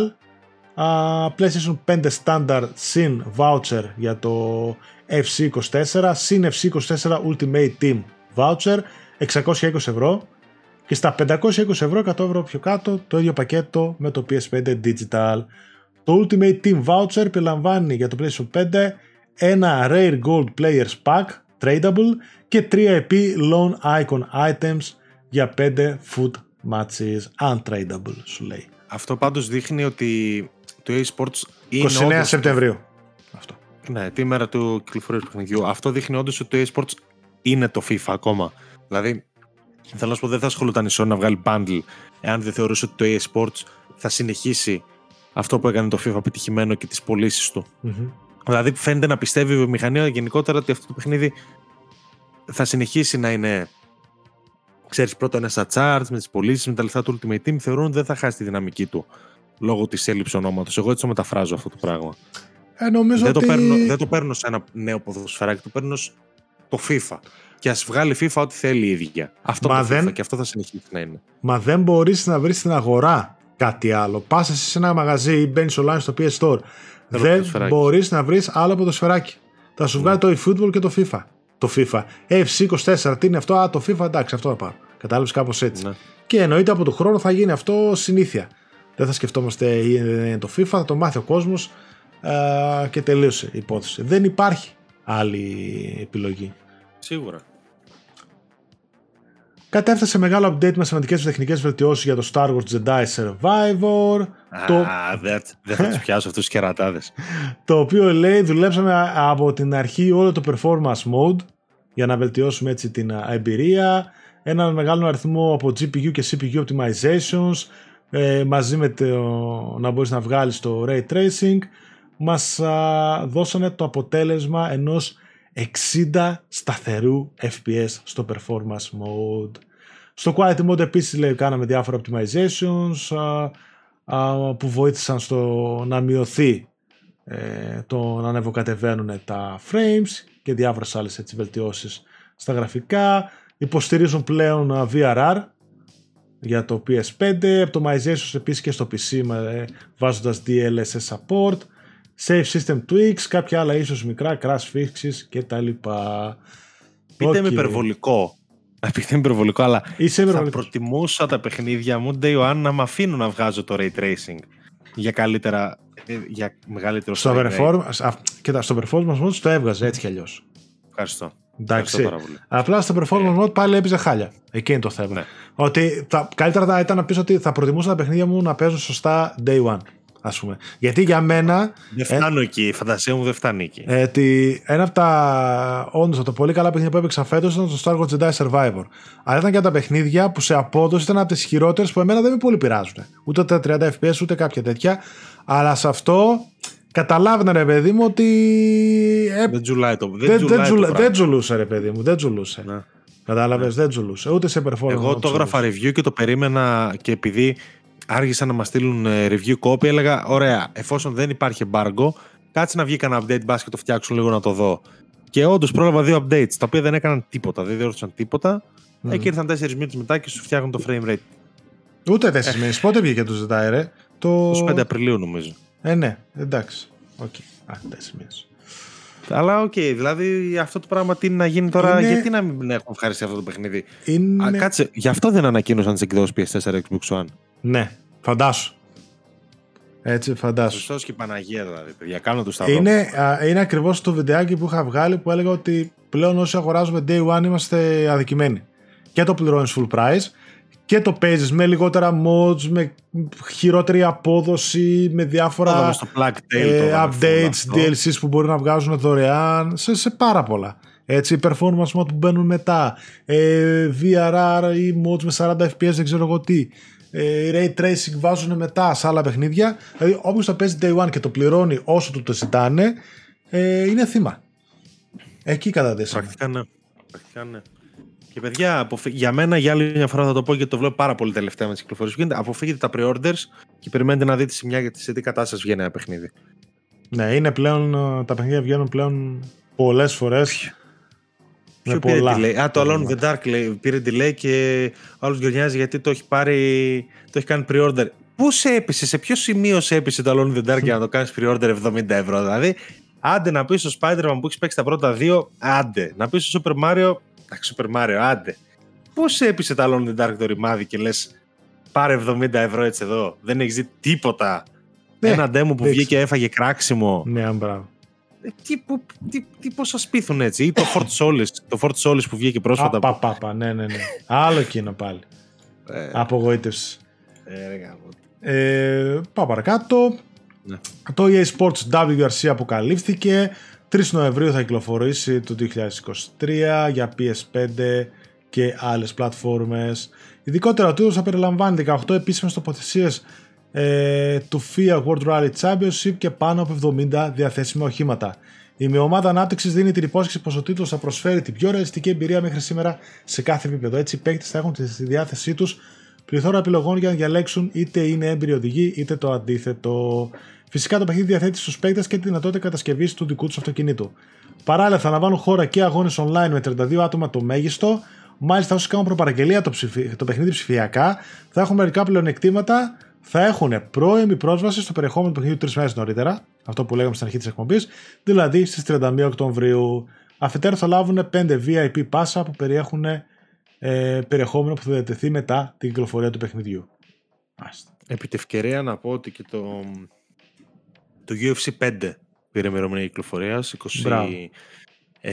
27 Οκτωβρίου, εάν δεν κάνω τεράστιο λάθος, PS5 Xbox ε, χωρίς έκδοση για PC πάλι. Η EA γενικότερα έχει ένα θέμα στις μεταφορές. Δεν, δεν, τα πηγαίνει τα περισσότερα παιχνίδια. Τώρα νομίζω ξεκίνησε. Και είναι και το πρώτο mature rating, ξέρεις, rated M mm UFC, γιατί η νέα Frostbite λέει ότι επιτρέπει πολύ βαθιά κοψίματα, αίματα, ξέρεις, ε, μάτια να έχουν τέτοιο κτλ. Και, ναι. και είναι το πολύ ακραία η βία του και γι' αυτό πήρε και mature rating. Είδα κάποια screenshots, όντω φαίνεται εντυπωσιακό στα γραφικά του. Φαίνεται, φαίνεται, φαίνεται αναβαθμισμένη η Frostbite αυτή τη φορά. Πάντως πολλές κυκλοφορίες EA Σεπτέμβριο-Οκτώβριο, έτσι. Έχει, ναι, ναι. Και είναι το παράθυρό της. Και δύο μικρότερες ειδήσεις. Τεράστια επιτυχία αποδείχθηκε το Spyro Reignited Trilogy, το οποίο έχει φτάσει, κυκλοφόρησε το 2018 και έχει φτάσει έως και σήμερα να ξεπεράσει τις 10 εκατομμύρια πωλήσεις. 9 Σεπτεμβρίου πολλές, πολλές, ο Spyro γιορτάζει την 25η επέτειό του. Λες να ανακοινώσεις παιχνίδι; Δεν ξέρω, θα το μάθουμε αφού έχει κυκλοφορήσει εκπομπή. Οπότε θα τα ξέρουμε στην επόμενη. Ισχύει. Και η Anna Purna Animation ετοιμάζει τεχνία για το Stray. Animation ταινία φυσικά. Της ταιριάζει θα έλεγα εγώ. Είναι αλήθεια. Ε, ναι, animation τι θα έβγαζαν live action. Ε, και θα σκηνοθετηθεί από τον Nick Bruno, υπεύθυνο για το Νιμόνα, αν το λέω σωστά. Το λόγο animation έχει διαθέσιμο νωρίτερα φέτος στο Netflix και κέρδισε κοινό και κριτικούς. Εκτός από την επιστροφή του Μπρούνο για τη σχεδιασία της προσαρμογής του Stray, γνωρίζουμε από ένα δελτίο τύπου ότι η Julie Zachary από τα Blue Sky Animation Studios, η οποία ήταν παραγωγός στον Ιμώνα, θα εργαστεί επίσης στην ταινία. Η Ζάκαρη θα είναι επικεφαλής της παραγωγής κινουμένων σχεδίων στην Annapurna Animation. Δεν έχουν Ωραίο. καμία ημερομηνία κτλ. Ο, Έχει ωραίο κατάλογο η Αναπούρνα και είναι ωραία νομίζω Ναι, ιδέα η, η μετατροπή των ταινιών σε animation. Νομίζω μπορεί να βγουν ωραίες ταινιούλες από εκεί μέσα. Ακόμα και από τύπου του Γάτρι Μέντσο Φίντι Φίντ δικό της δεν είναι; νομίζω. Θεωρώ ότι θα βγει ένα πολύ ωραίο animation από εκεί πέρα, ας πούμε. Λοιπόν, αυτά από ειδήσεις. Να πάμε now playing. Ναι, πάμε. Λ- να ξεκινήσεις. Ξεκινά. Ξεκινάω εγώ. Ρίξε. Ε, Θα μιλήσω όσο πλούσια παιχνίδια που έχω ξαναπεί, απλώς τώρα τα ολοκλήρωσα και θέλω να μιλήσω. Οπότε ξεκινάω από το Thimbleweed Park. Το έχουμε ξαναπεί, το ξέρεις και εσύ, σου έχει αρέσει και εσένα πολύ, το έχεις Ναι, αφήσει ναι. και εσύ στη μέση όπως και εγώ. Ναι, ναι. Έκατσα μέσα στο καλοκαίρι και το τελείωσα. Παιδιά, το παιχνίδι είναι ένα κομψοτέχνημα πραγματικό. Είναι της. Ε, Πώς λένε το στούντιο, είναι του Ron Gilbert. Ε, Α, Monkey Island το- και τα σχετικά. ναι, Toy Box, νομίζω λέγεται. Μπορεί. Είναι κλασικότατο ε, adventure, pixelated και τα σχετικά. Ε, μυστηρίου, παύλα sci-fi, παύλα horror, παύλα ό,τι θες. Έχει μέσα τα πάντα. Φ- Ε, με τρομακτικά καλό χιούμορ, ε, με τρομακτικά, με, ε, τρομακτικά μετασχολιασμό. Το λάτρεψα το παιχνίδι. Ευτυχώς έκατσα και το τελείωσα. Το έπαιξα από την αρχή. Γιατί στο σημείο που το είχα αφήσει πραγματικά δεν ήξερα τι μου γίνεται. Ε, τα είχα ξεχάσει όλα. Μμμ. Ε, έχει ένα περίπλοκο σύστημα, όχι περίπλοκο σύστημα χειρισμού, ιδιαίτερο μάλλον, όπου Ε, διαλέγεις είναι- λέξεις. Είναι σαν τα συνδυάζεις παλιά. αντικείμενα. Ναι, Είναι από τα, σαν τα τελείως παλιά adventures. ναι, ναι. Ε, φανταστικό είναι από τα αγαπημένα μου νομίζω που έχω παίξει τα τελευταία χρόνια. Το χιούμορ του, η γραφή του, οι χαρακτήρες του, οι αναφορές, ο τρόπος που παίζει ακόμα. Το, το, το gameplay του εντάξει είναι κλασικό point and click adventure, αλλά ακόμα και αυτό είχε την αξία του. Έχω γελάσει πάρα πολύ σε κάποια σημεία, δηλαδή, δε, ε, με, αλλά γελούσα παιδιά, δεν, έ- δεν είχα χαμόγελο, γελούσα legit. Φανταστικό παιχνίδι το Thimbleweed Park, το προτείνω πάρα πολύ εύκολα σε όσους αρέσουν τα Monkey Island και τα σχετικά όλα αυτά τα, ξέρετε, τα adventure της εποχής. Πολύ ωραίο tribute, αλλά χωρίς να είναι παλιακό ακριβώς. Είναι παλιακό στην, ε, στη δομή του, κατά τα άλλα είναι πολύ φρέσκο. Το χιούμορ του είναι φρέσκο, είναι έξυπνο, είναι του 21ου αιώνα το χιούμορ κανονικότατα. Αυτό ένα το τελείωσαμε στο καλοκαίρι, ήταν από τα πράγματα που ήθελα να βγάλω από πάνω μου και το έβγαλα. το άλλο που ήθελα να βγάλω Το, οπωσδήποτε από το πάνω έχω μου. ακόμα εγκαταστημένο μισό. Έτσι, εκεί το έχω αφήσει. Λέω θα, σε, Ε, θα σε τερματίσω, αλλά πότε θα είναι. Για μένα πια στο ξαναπέ... Καλά, καταρχάς είναι μικρό. Ναι. Δεν είναι, είναι τίποτα πόσο... Ε, μονοψήφιος αριθμός ώρων όπως και να έχει. Πολύ ωραίο παιχνίδι. Κάτι άλλο που θα να βγάλω από πάνω μου και το έβγαλα επιτέλους είναι το Returnal, για το οποίο έκανα 46 post στο group, γιατί είχα επιβδίσει. Το είχα αφήσει στα μισά του τον Ιούνιο και αυτό και το έπιασα τον Αύγουστο εν ώψη της ε, λήξης της PS Plus μου, γιατί το είχα μέσω PS Plus. Εννοείται βέβαια θα πάω να το αγοράσω και retail με την πρώτη ευκαιρία γιατί θέλω να το έχω αυτό το παιχνίδι. Ε, τι να πω για το Returnal. Ε, Είχα μιλήσει ήδη, ε, αυτό που έχω να πω είναι το εξής. Θεωρώ ότι είναι από τα καλύτερα αποκλειστικά του PlayStation 5. Ε, Βασικά, να σου πω κάτι, θα το πάω μέχρι το σημείο που θα πω ότι είναι το καλύτερο αποκλειστικό του PlayStation 5, γιατί μετρημένα είναι. Δε, δε- τώρα δεν μετράει επανακυκλοφορίες τύπου The Last of Us Remake Μμμ. και τα λοιπά. Δηλαδή το προτιμώ από το Ratchet, να σου το πω έτσι. Α, το gameplay του, η ατμόσφαιρά του, η χρήση του DualSense, ε, τα πάντα είναι top notch που λέμε στο χωριό μου. Απίστευτο. Απίστευτο παιχνίδι. Απε- Παικτικά είναι απίστευτο. Δηλαδή είναι φο- φο- φοβερή εμπειρία. Ε, η ιστορία του που πολλοί είχαν θέμα, εμένα μου άρεσε πάρα πολύ. Δηλαδή, πολλοί θεωρούν ότι η ιστορία του δεν βγάζει νόημα, ότι είναι πολύ δήθεν, μπερδεμένη, δεν ξέρω τι. Για μένα ήταν εύκολη και την καταλαβαίνεις γενικότερα. Δεν θέλει και πάρα πολύ ψάξιμο. Είναι πολύ ενδιαφέρον το concept του. Γενικότερα πέρασα φανταστικά. Απηύδησα στο έκτο biome, στο οποίο και χρειάστηκε να πω στο Δημοσθένη ένα φιλαράκι να μπει να με βοηθήσει, γιατί αν δεν το παίζαμε ακόμα δεν θα το έβγαζα ποτέ. Παρότι τα προηγούμενα biomes τα είχα βγάλει αέρα. Έπαιξα σύνολο 35 ώρες το Returnal. Εμ, ένα παράπονο που έχω σχεδιαστικό που δεν ξέρω αν πολλοί διαφωνούν με αυτό είναι ότι θεωρώ ότι από τα μισά και μετά το παιχνιδιού το παιχνίδι ξεχνάει να σε επιβραβεύσει και αυτό για μένα είναι, ε, σε κάποια στιγμή ήταν deal breaker. Δηλαδή ένιωθα ότι παίζω ξανά και ξανά και ξανά χωρίς να έχω την αίσθηση του progress πλέον. Το οποίο μέχρι το τέταρτο biome θεωρώ ότι το κάνει φοβερά. Το ότι παίζεις, χάνεις αλλά κάθε φορά νιώθεις ότι έχεις αποκομίσει κάτι. Στο δεύτερο μισό και εγώ νιώθω ότι δεν αποκομίζω τίποτα. Ότι απλά παίζω, παίζω, παίζω και κάποια στιγμή θα είμαι τυχερός, θα μου κάτσει ένα όπλο που θα μου βγάλει το, το run. Δηλαδή θεωρώ ότι αφήνεται πολύ στην τύχη από ένα σημείο και μετά. Είναι το μόνο που έχω να του, ε, να του προσάψω σχεδιαστικά. Κατά τα άλλα το παιχνίδι είναι πολύ φρέσκο, είναι γεμάτο ιδέες. Ε, το gameplay του όπως ξαναείπα, αλλά θα μείνω εκεί. Νομίζω το gameplay του είναι τα καλύτερα gameplay που έχω βιώσει στην ζωή μου ως gamer, έτσι. Νομίζω ότι δεν διαφωνεί κανένας σε αυτό το πράγμα. Η δυσκολία του που εγώ γενικά δεν παίζω πολύ δύσκολα παιχνίδια έχει τα πάνω της και τα κάτω της, αλλά θεωρώ ότι βγαίνει. Γιατί αν το βγάλα εγώ, θεωρώ ότι θα το βγάλουν πολύ ακόμα. Ε, αυτά. Αυτά. Για το Returnal, εντάξει, έχεις πει και σε άποψη, έχουμε εντάξει, review, ναι, τα έχουμε ξαναπεί. Δεν νομίζω ότι θα αμφισβήτηση ότι είναι όντως ένα πολύ καλό παιχνίδι. Τώρα το σε ποιον απευθύνεται, ο καθένας θα το κρίνει μόνος του. Mm-hmm. Εγώ, παρά τα προβλήματα που αντιμετώπισα, θα το θυμάμαι πολύ καιρό το Returnal. Έτσι, ε, και, και κλείνουμε το Under the Waves. Το Under the Waves έχω τελειώσει εδώ και μέρες και Παιδιά, ε, σας το λέω αλήθεια ότι δεν βρίσκω τις κατάλληλες λέξεις για να γράψω το review και γι' αυτό το έχω καθυστερήσει. Δεν βρίσκω τις κατάλληλες λέξεις. Θέλω να επικοινωνήσω πράγματα που μου επικοινώνησε το παιχνίδι και δεν μπορώ να το κάνω. Ε, στο PS5 έχει μέτρες και έχει ένα Metacritic τύπου 70. Έχει κριτικές από 5 μέχρι 9. Ε, εγώ ανήκω στη δεύτερη κατηγορία. Δηλαδή υπάρχει μεγάλη απόκληση απόψεων. Την καταλαβαίνω μεν και τη βλέπω που υπάρχει παίζοντας το παιχνίδι, αλλά εγώ προσωπικά το, ε, δεν θα πω, άντε, ας πούμε, το λάδρεψα, μου άρεσε πάρα πολύ. Το Under the Waves είναι η ιστορία ενός ανθρώπου ο οποίος ε, πηγαίνει να δουλέψει σε μια εταιρεία πετρελαίου και επιλέγει να πάει να δουλέψει κάτω από το βυθό που έχουν εγκαταστάσεις και να μείνει στο κέντρο παρακολούθησης, ας το πω έτσι, και να ελέγχει το τι γίνεται τριγύρω με την εξόρυξη πετρελαίου, με τις εγκαταστάσεις υποθαλάσσιε και τα σχετικά.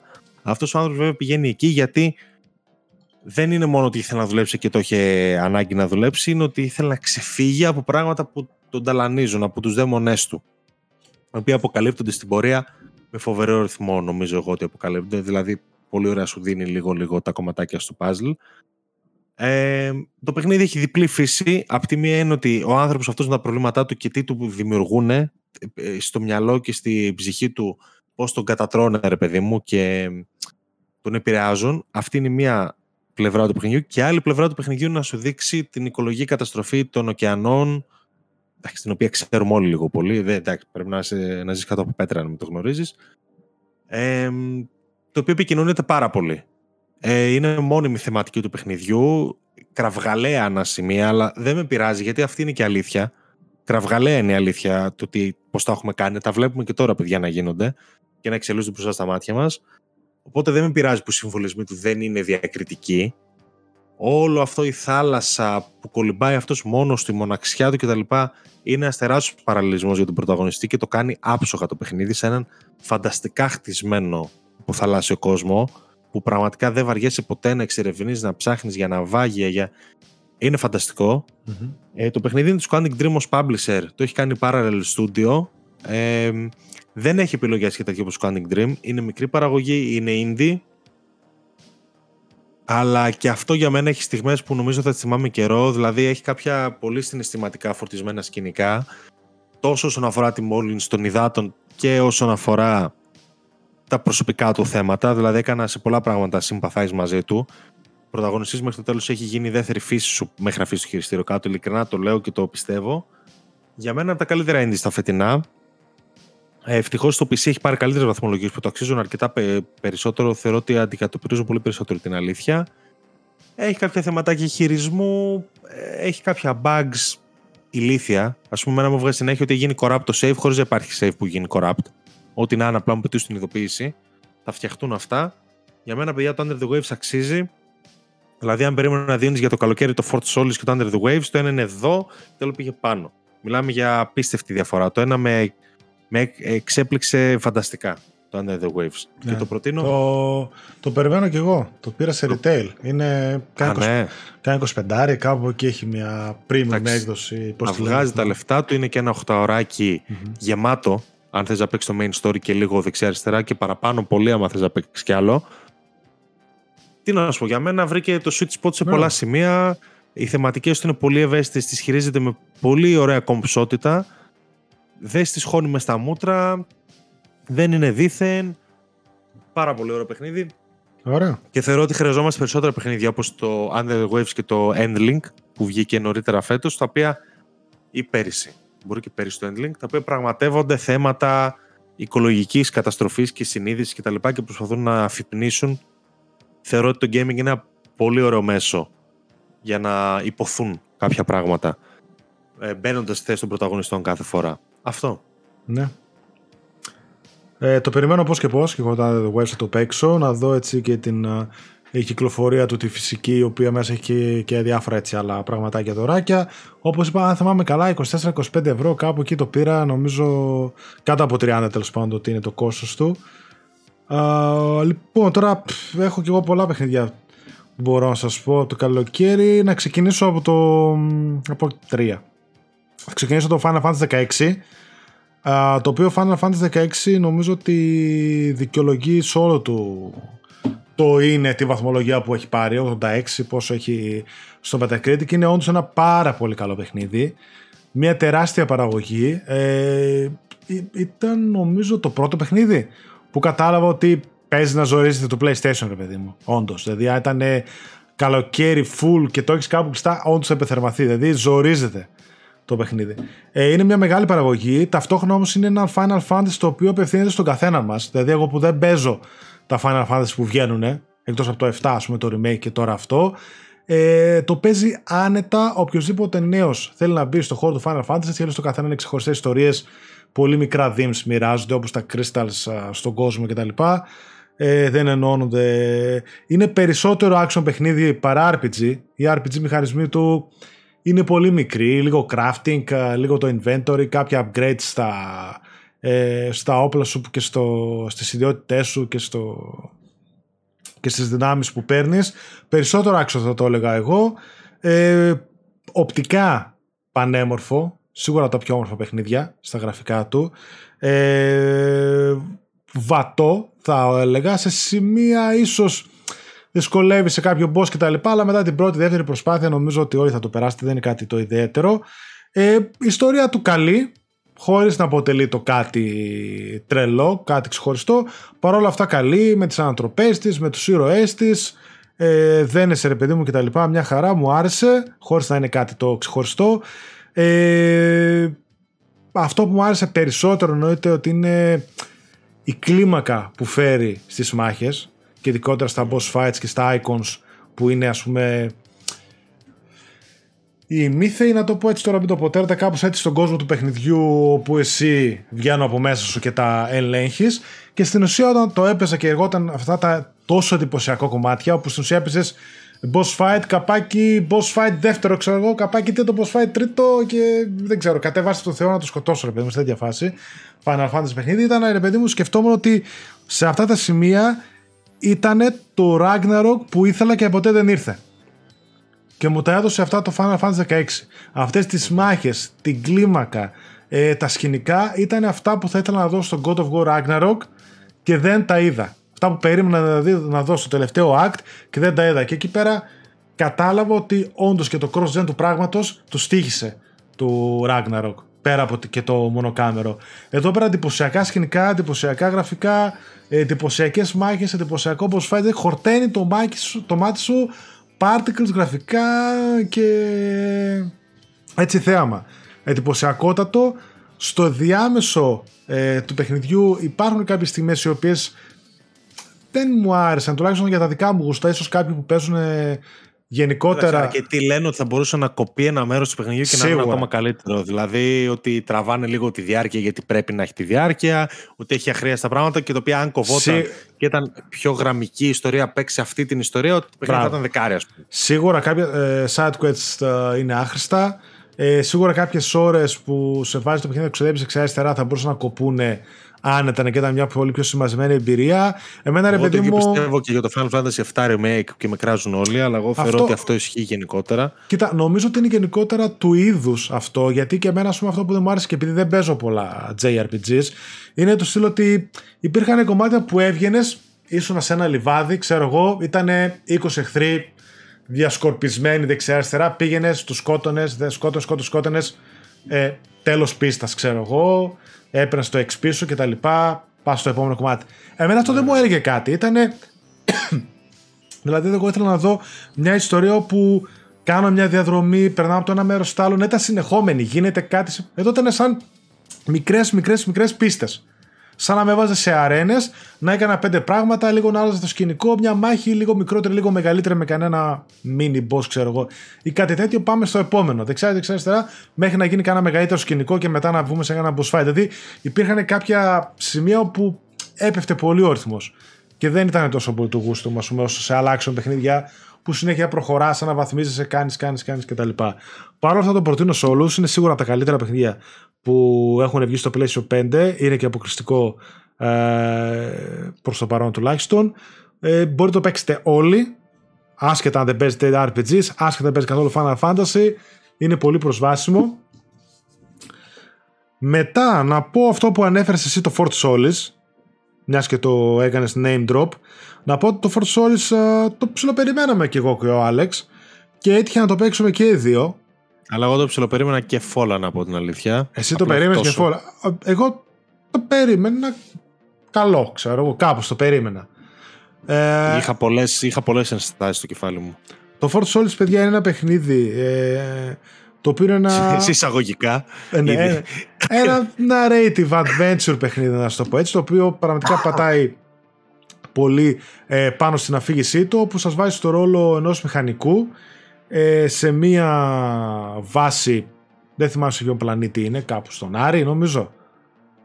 Αν θυμάμαι καλά, στον Άρη. Στον Άρη, είναι η βάση Fort Solis στον Άρη. Ναι, όπου έχουν κοπεί τα communications, οι επικοινωνίες και πάτε να δείτε τι γίνεται και εξελίσσεται εκεί πέρα ένα μυστήριο. Κλασικό setting, πολύ το έχουμε ξαναδεί. Ναι, κλασικό setting, βασίζεται πάρα πολύ και διαφημίστηκε γι' αυτό στα γραφικά του, τα οποία είναι φτιαγμένα με την 5,2, αν θυμάμαι καλά, Unreal Engine. Ε, και όντως του φαίνεται. Έχει πολύ ωραία γραφικά ε, το παιχνίδι, εντυπωσιακά θα έλεγα, αλλά το performance του είναι πολύ κακό. Δηλαδή ακόμα και έχει και quality και performance mode, ακόμα και εκεί είναι πολύ χαμηλά τα FPS, ε, όταν γυρνάς βλέπεις τα FPS να ανεβοκατεβαίνουν, το νιώθεις δηλαδή, έχει πολύ χαμηλό performance και δεν βοηθάει το γεγονός ότι δεν, δεν τρέχει καν ο χαρακτήρας, έτσι. Πάντα κινείσαι αργά, τα FPS είναι αργά και όλο το παιχνίδι είναι σαν να σέρνεται. Και στην ουσία αυτό κάνει. Το παιχνίδι όντως σέρνεται για να κάνει. Είναι drag απίστευτο, για να βγει, ναι. για να βγει διάρκεια τις παιχνιδιού. Τις δύο ώρες στην ουσία που είναι το παιχνίδι, παιδιά τις κάνει τρεις, ξέρω εγώ, τρεις και κάτι, ε, μόνο και μόνο επειδή είναι τόσο βαρύ. Αλλά δεν είναι μόνο αυτό. Ενώ πάει να χτίσει πέντε πράγματα καλά, το παιχνίδι είναι τόσο μικρό και τέλος πάντων κάνει κάποια πράγματα τόσο μισά που πραγματικά νομίζαμε με τον Άλεξ ότι είναι του στυλ ένα demo. Ένα chapter 1, ξέρω εγώ, chapter 1 και 2 ενός ναι, παιχνιδιού 10 ώρου. Δηλαδή είναι οι πρώτες 2-3 ώρες ενός παιχνιδιού που είναι 10 ώρων, ξέρω εγώ. Ή 15, κάπου εκεί. Ε, είναι πάρα πολύ μικρό, δεν προλαβαίνει να αναπνεύσει. Ε, λίγη... Αρχικά δεν σε αφήνει να κάνεις τίποτα. Δεν κάνεις τίποτα. Δεν είναι. Κάποιοι το συγκρίνουν παιχνίδια του Quantic Dream. Όχι. Quantic Dream περπατάς, κάνεις από εδώ από εκεί, quick time events, επιλογές. Εδώ έχεις ένα γραμμικό σενάριο. Πηγαίνεις από το Α στο Β, κάνεις interaction, να χάσεις δεν μπορείς σχεδόν ποτέ. Είναι πιο πολύ walking simulator θα λέγαμε τελικά παρά ναι, είναι... narrative adventure. Είναι full walking simulator, αλλά στο συγκεκριμένο παιχνίδι δεν ξέρω αν του πάει αυτό το πράγμα. Δηλαδή το να μου πάρεις την απειλή τελείως Δηλαδή είναι και χώρο, είναι, ξεκινάει με ένα φανταστικό μυστήριο. Μπράβο, ναι, ναι. Η πρώτη του μία ώρα είναι, είσαι hooked, λες. Ωπα ρε, κάτσα. Ναι. Και όταν αρχίζει να σου αναπτύσσει την ιστορία του. Τη... Καταραίει. Όχι κατάρρευση, όχι κατάρρευση, παιδιά. Δεν, ε, δεν έχει να πει. Δεν λέει τίποτα. Καταραίει, δεν είναι καν ολοκληρωμένη ιστορία. Έχοντας παίξει και το Dead Space ε, το remake, εγώ που OK είναι action, ας πούμε και αυτό. Το καλεί στο protocol να παίξεις. το καλεί στο protocol πολύ ανώτερο. Αυτό τίποτα. Το, μόνο το κράξαμε και οι δύο. Το μόνο που μου άρεσε είναι ο μηχανισμός εδώ που έχεις στο χέρι του που έχει όλα εδώ τους χάρτες και τα audio του logs που ακούσαν ναι, να okay. κάνεις διάφορα okay. κτλ. Δηλαδή σαν immersion, ακόμα και στο immersion του τα πήγε πολύ καλά. Δεν έχει UI, interface κτλ. Τα, τα έχει όλα μέσα στο παιχνίδι. Δηλαδή, πραγματικά στην αρχή νομίζω ότι θα παίξεις κάτι πολύ καλό, αλλά ξεφουσκώνει πολύ γρήγορα, δεν σε αφήνει να κάνεις τίποτα. Χάνεται η απειλή, χάνεται το χώρο, χάνεται ο τρόμος. Τίποτα, τίποτα δεν κάνεις. Απλά περιμένεις να φτάσει στο τέλος για να σου δείξει ένα σενάριο κακό θα πω εγώ, ένα κακό κακό θα πω εγώ, αν καν υπάρχει απειλή που δεν υπάρχει. Φανταστικές ερμηνείες παρόλα αυτά. Ωραίες ερμηνείες. Έτσι. Και στο cast ποιος είναι; Ο Κλάρκ. Ο, ο Κλάρκ είναι έτσι, που έχει δώσει. Ο Μπέικερ, ο Κλάρκ, Άρθουρ Μόργαν Τζόελ και η Τζες. Πώς τη λένε την τύπισσα, δεν θυμάμαι τώρα τέλος πάντων. Ναι. Τέλος πάντων, καταλαβαίνετε έτσι. Μιλάμε για φωνές που έχουν δώσει στο The Last of Us και στο Red Dead Redemption 2. Uh, φοβερό το voice casting, ok, okay, ως εκεί, δηλαδή τεχνικά κάποια πράγματα τα έκανε πολύ καλά, έθεσε κάποιες πολύ καλές βάσεις, αλλά ξεφούσκωσε πολύ άτσαλα.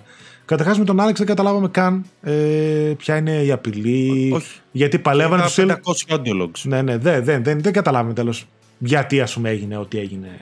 Αυτό Ήταν, το μυστήριο τύπου. Δε. Όταν εξηγεί, ας πούμε, ο κακός του τύπου, δεν θα σποϊλάρω τώρα κάτι. Απλά όταν εξηγεί τα κίνητρά του, λες.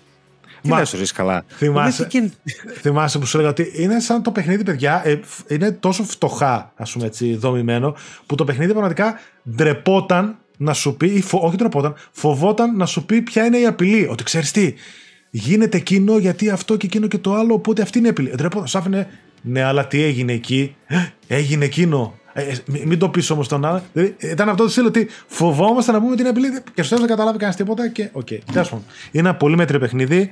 Δεν το προτείνω εγώ σε κανένα, δεν υπάρχει λόγος να. Όχι, να για είναι, καθαρά, είναι αυτό που είπαμε ότι είναι σαν ένα tech demo ενός ναι. παιχνιδιού που κάποια στιγμή θα προσθεθούν μηχανισμοί, gameplay και θα γίνει ένα playable 15ωρο ναι. πολύ ωραίο. Αυτή τη στιγμή είναι μόνο γραφικά, οι ερμηνείες, η ατμόσφαιρα, αλλά και η ατμόσφαιρα τι να κάνει, πόσο να κρατήσει. Ναι. Από όταν καταλαβαίνεις ότι δεν μπορείς να χάσεις, ότι δεν υπάρχει απειλή, ότι απλά περπατάς αργά, αργά, δηλαδή ας πούμε καταστρέφεται ο κόσμος γύρω σου και ο πρωταγωνιστής είναι. Ε, ε, α, πάμε λίγο. Έτσι αργά, αργά, σιγά, ωραία, ρεαλιστικά. Ναι, γιατί ναι. κάποιοι γκρίνιαζαν γι' αυτό στο Red Dead. Παιδιά, αν του Red Dead σας φαινόταν αργή κίνηση που κάνεις και 500 πράγματα, ε, τίποτα, ναι, εδώ πέρασε περίπνος. Εδώ είσαι περίπνο. Δυστυχώς.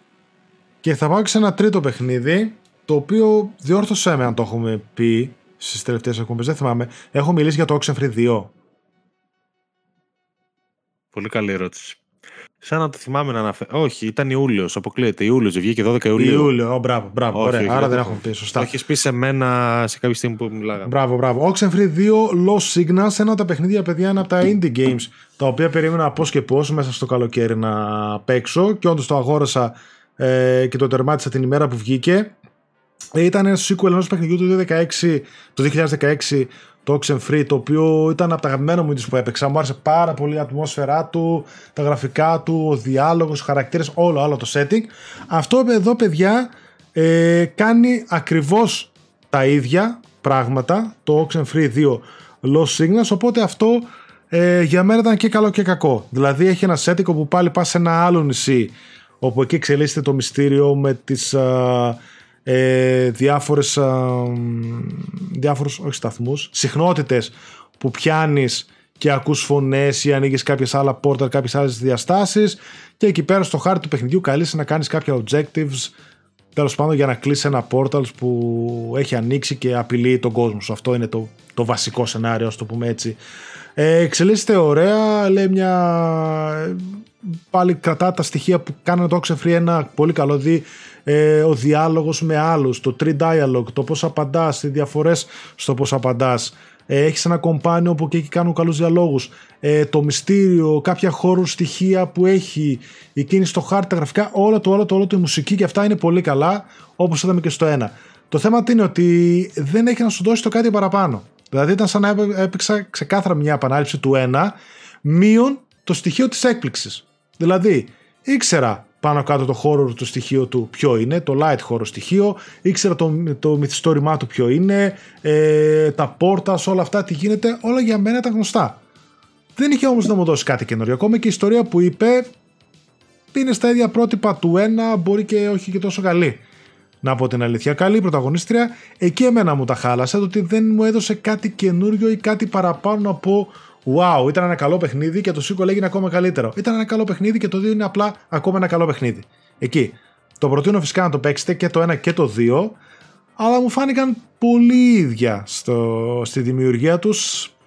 Δεν είδα κάτι διαφορετικό, κάτι έξτρα να μου δώσει που να μου πει ξέρεις τι, είμαι ένα sequel, κάνω πέντε πράγματα ε, καινούργια, πέντε πράγματα παραπάνω. Ήταν απλά μια τύπου παράλληλη ιστορία με το ένα θα μπορούσε να ήταν ο Free DLC, Oxenfree 1,5 ή οτιδήποτε, κάπως έτσι. Είναι η, η ώρες του, νομίζω γύρω στις 7 ώρες είναι. Παρότι λέγαμε ότι παίζει μόνο του 12 Ιουλίου, πέρασε αρκετά στα ψηλά. Και νομίζω κάτι δείχνει αυτό. Δηλαδή, περίμενα να κάνει μεγαλύτερο μπαμ, να σου Ναι. πω αλήθεια.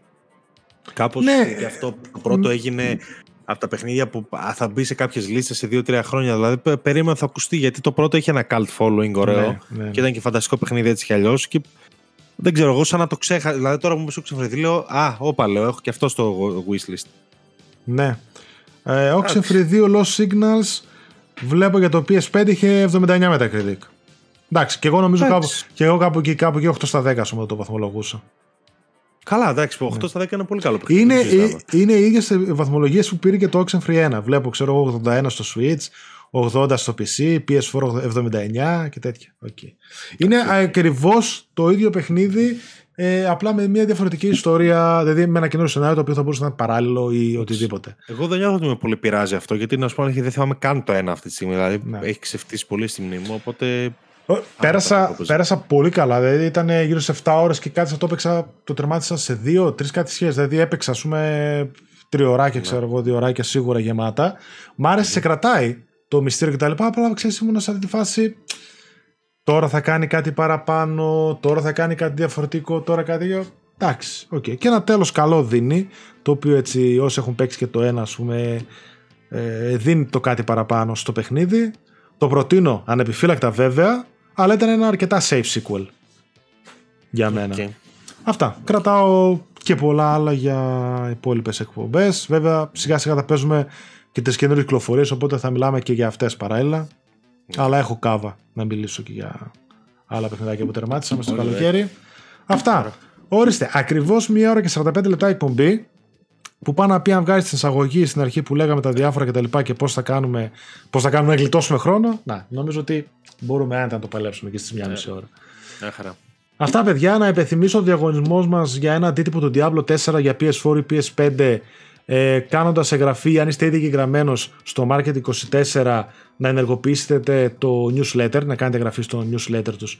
Α, δηλαδή και φυσικά να αφήσετε σχόλιο στο βίντεο της εκπομπής, στο Gamecast, αυτό που βλέπετε, ώστε όταν έρθει η ώρα και κληρώσουμε τον νικητή, την άλλη Κυριακή που θα ανακοινωθεί δηλαδή, ε, να κάνουμε check, να δούμε ότι είχατε ενεργοποιήσει το newsletter πριν το διαγωνισμό, ή μάλλον πριν λήξει ο διαγωνισμός και φυσικά να πάρετε το δώρο σας. Αυτά. Θα έρθουν και άλλοι διαγωνισμοί και πιο κλασικοί και οτιδήποτε. Μην φοβάστε, εδώ είμαστε. Καλή σεζόν να έχουμε. Άλεξ. Ε... Ε, Σεζόν, εγώ θα πω να προσέχετε και να προσέχετε και ο ένας τον άλλον, γιατί ζούμε περίεργες εποχές και. Γιατί- Εγώ προσωπικά νιώθω πολύ επηρεασμένο πλέον. από όχι, αυτή την εκεί θα, κατάσταση. θα, Λίγο- θα το πω εγώ ψιλοομά βέβαια, γιατί στην εκπομπή εντάξει δεν βρίζουμε και, και καλά κάνουμε. Αλλά λίγο η σκατοψυχιά περισσεύει πλέον. Οπότε καλό είναι λίγο να την περιορίσουμε ή τουλάχιστον να μην την έχουμε ποτέ και αυτοί που την έχουν να κάνουν κράτη γιατί έχω δει πολλά τα μάτια μου και φτάνει. Ναι. Νομίζω φτάνει. Να, να φυλάγεστε και εντάξει, εδώ θα είμαστε μιλάμε για παιχνιδάκια. Εντάξει. Αυτό ναι. Είναι- Ευχαριστούμε όλους σας. Ευχόμαστε μια ακόμα καλύτερη σεζόν σε όλα και στο gaming και στα πάντα γύρω μας. Ε, να είστε εσείς εδώ, εμείς θα είμαστε εδώ. Πάμε για τα καλύτερα και τα λέμε στο επόμενο. Bye bye. Bye.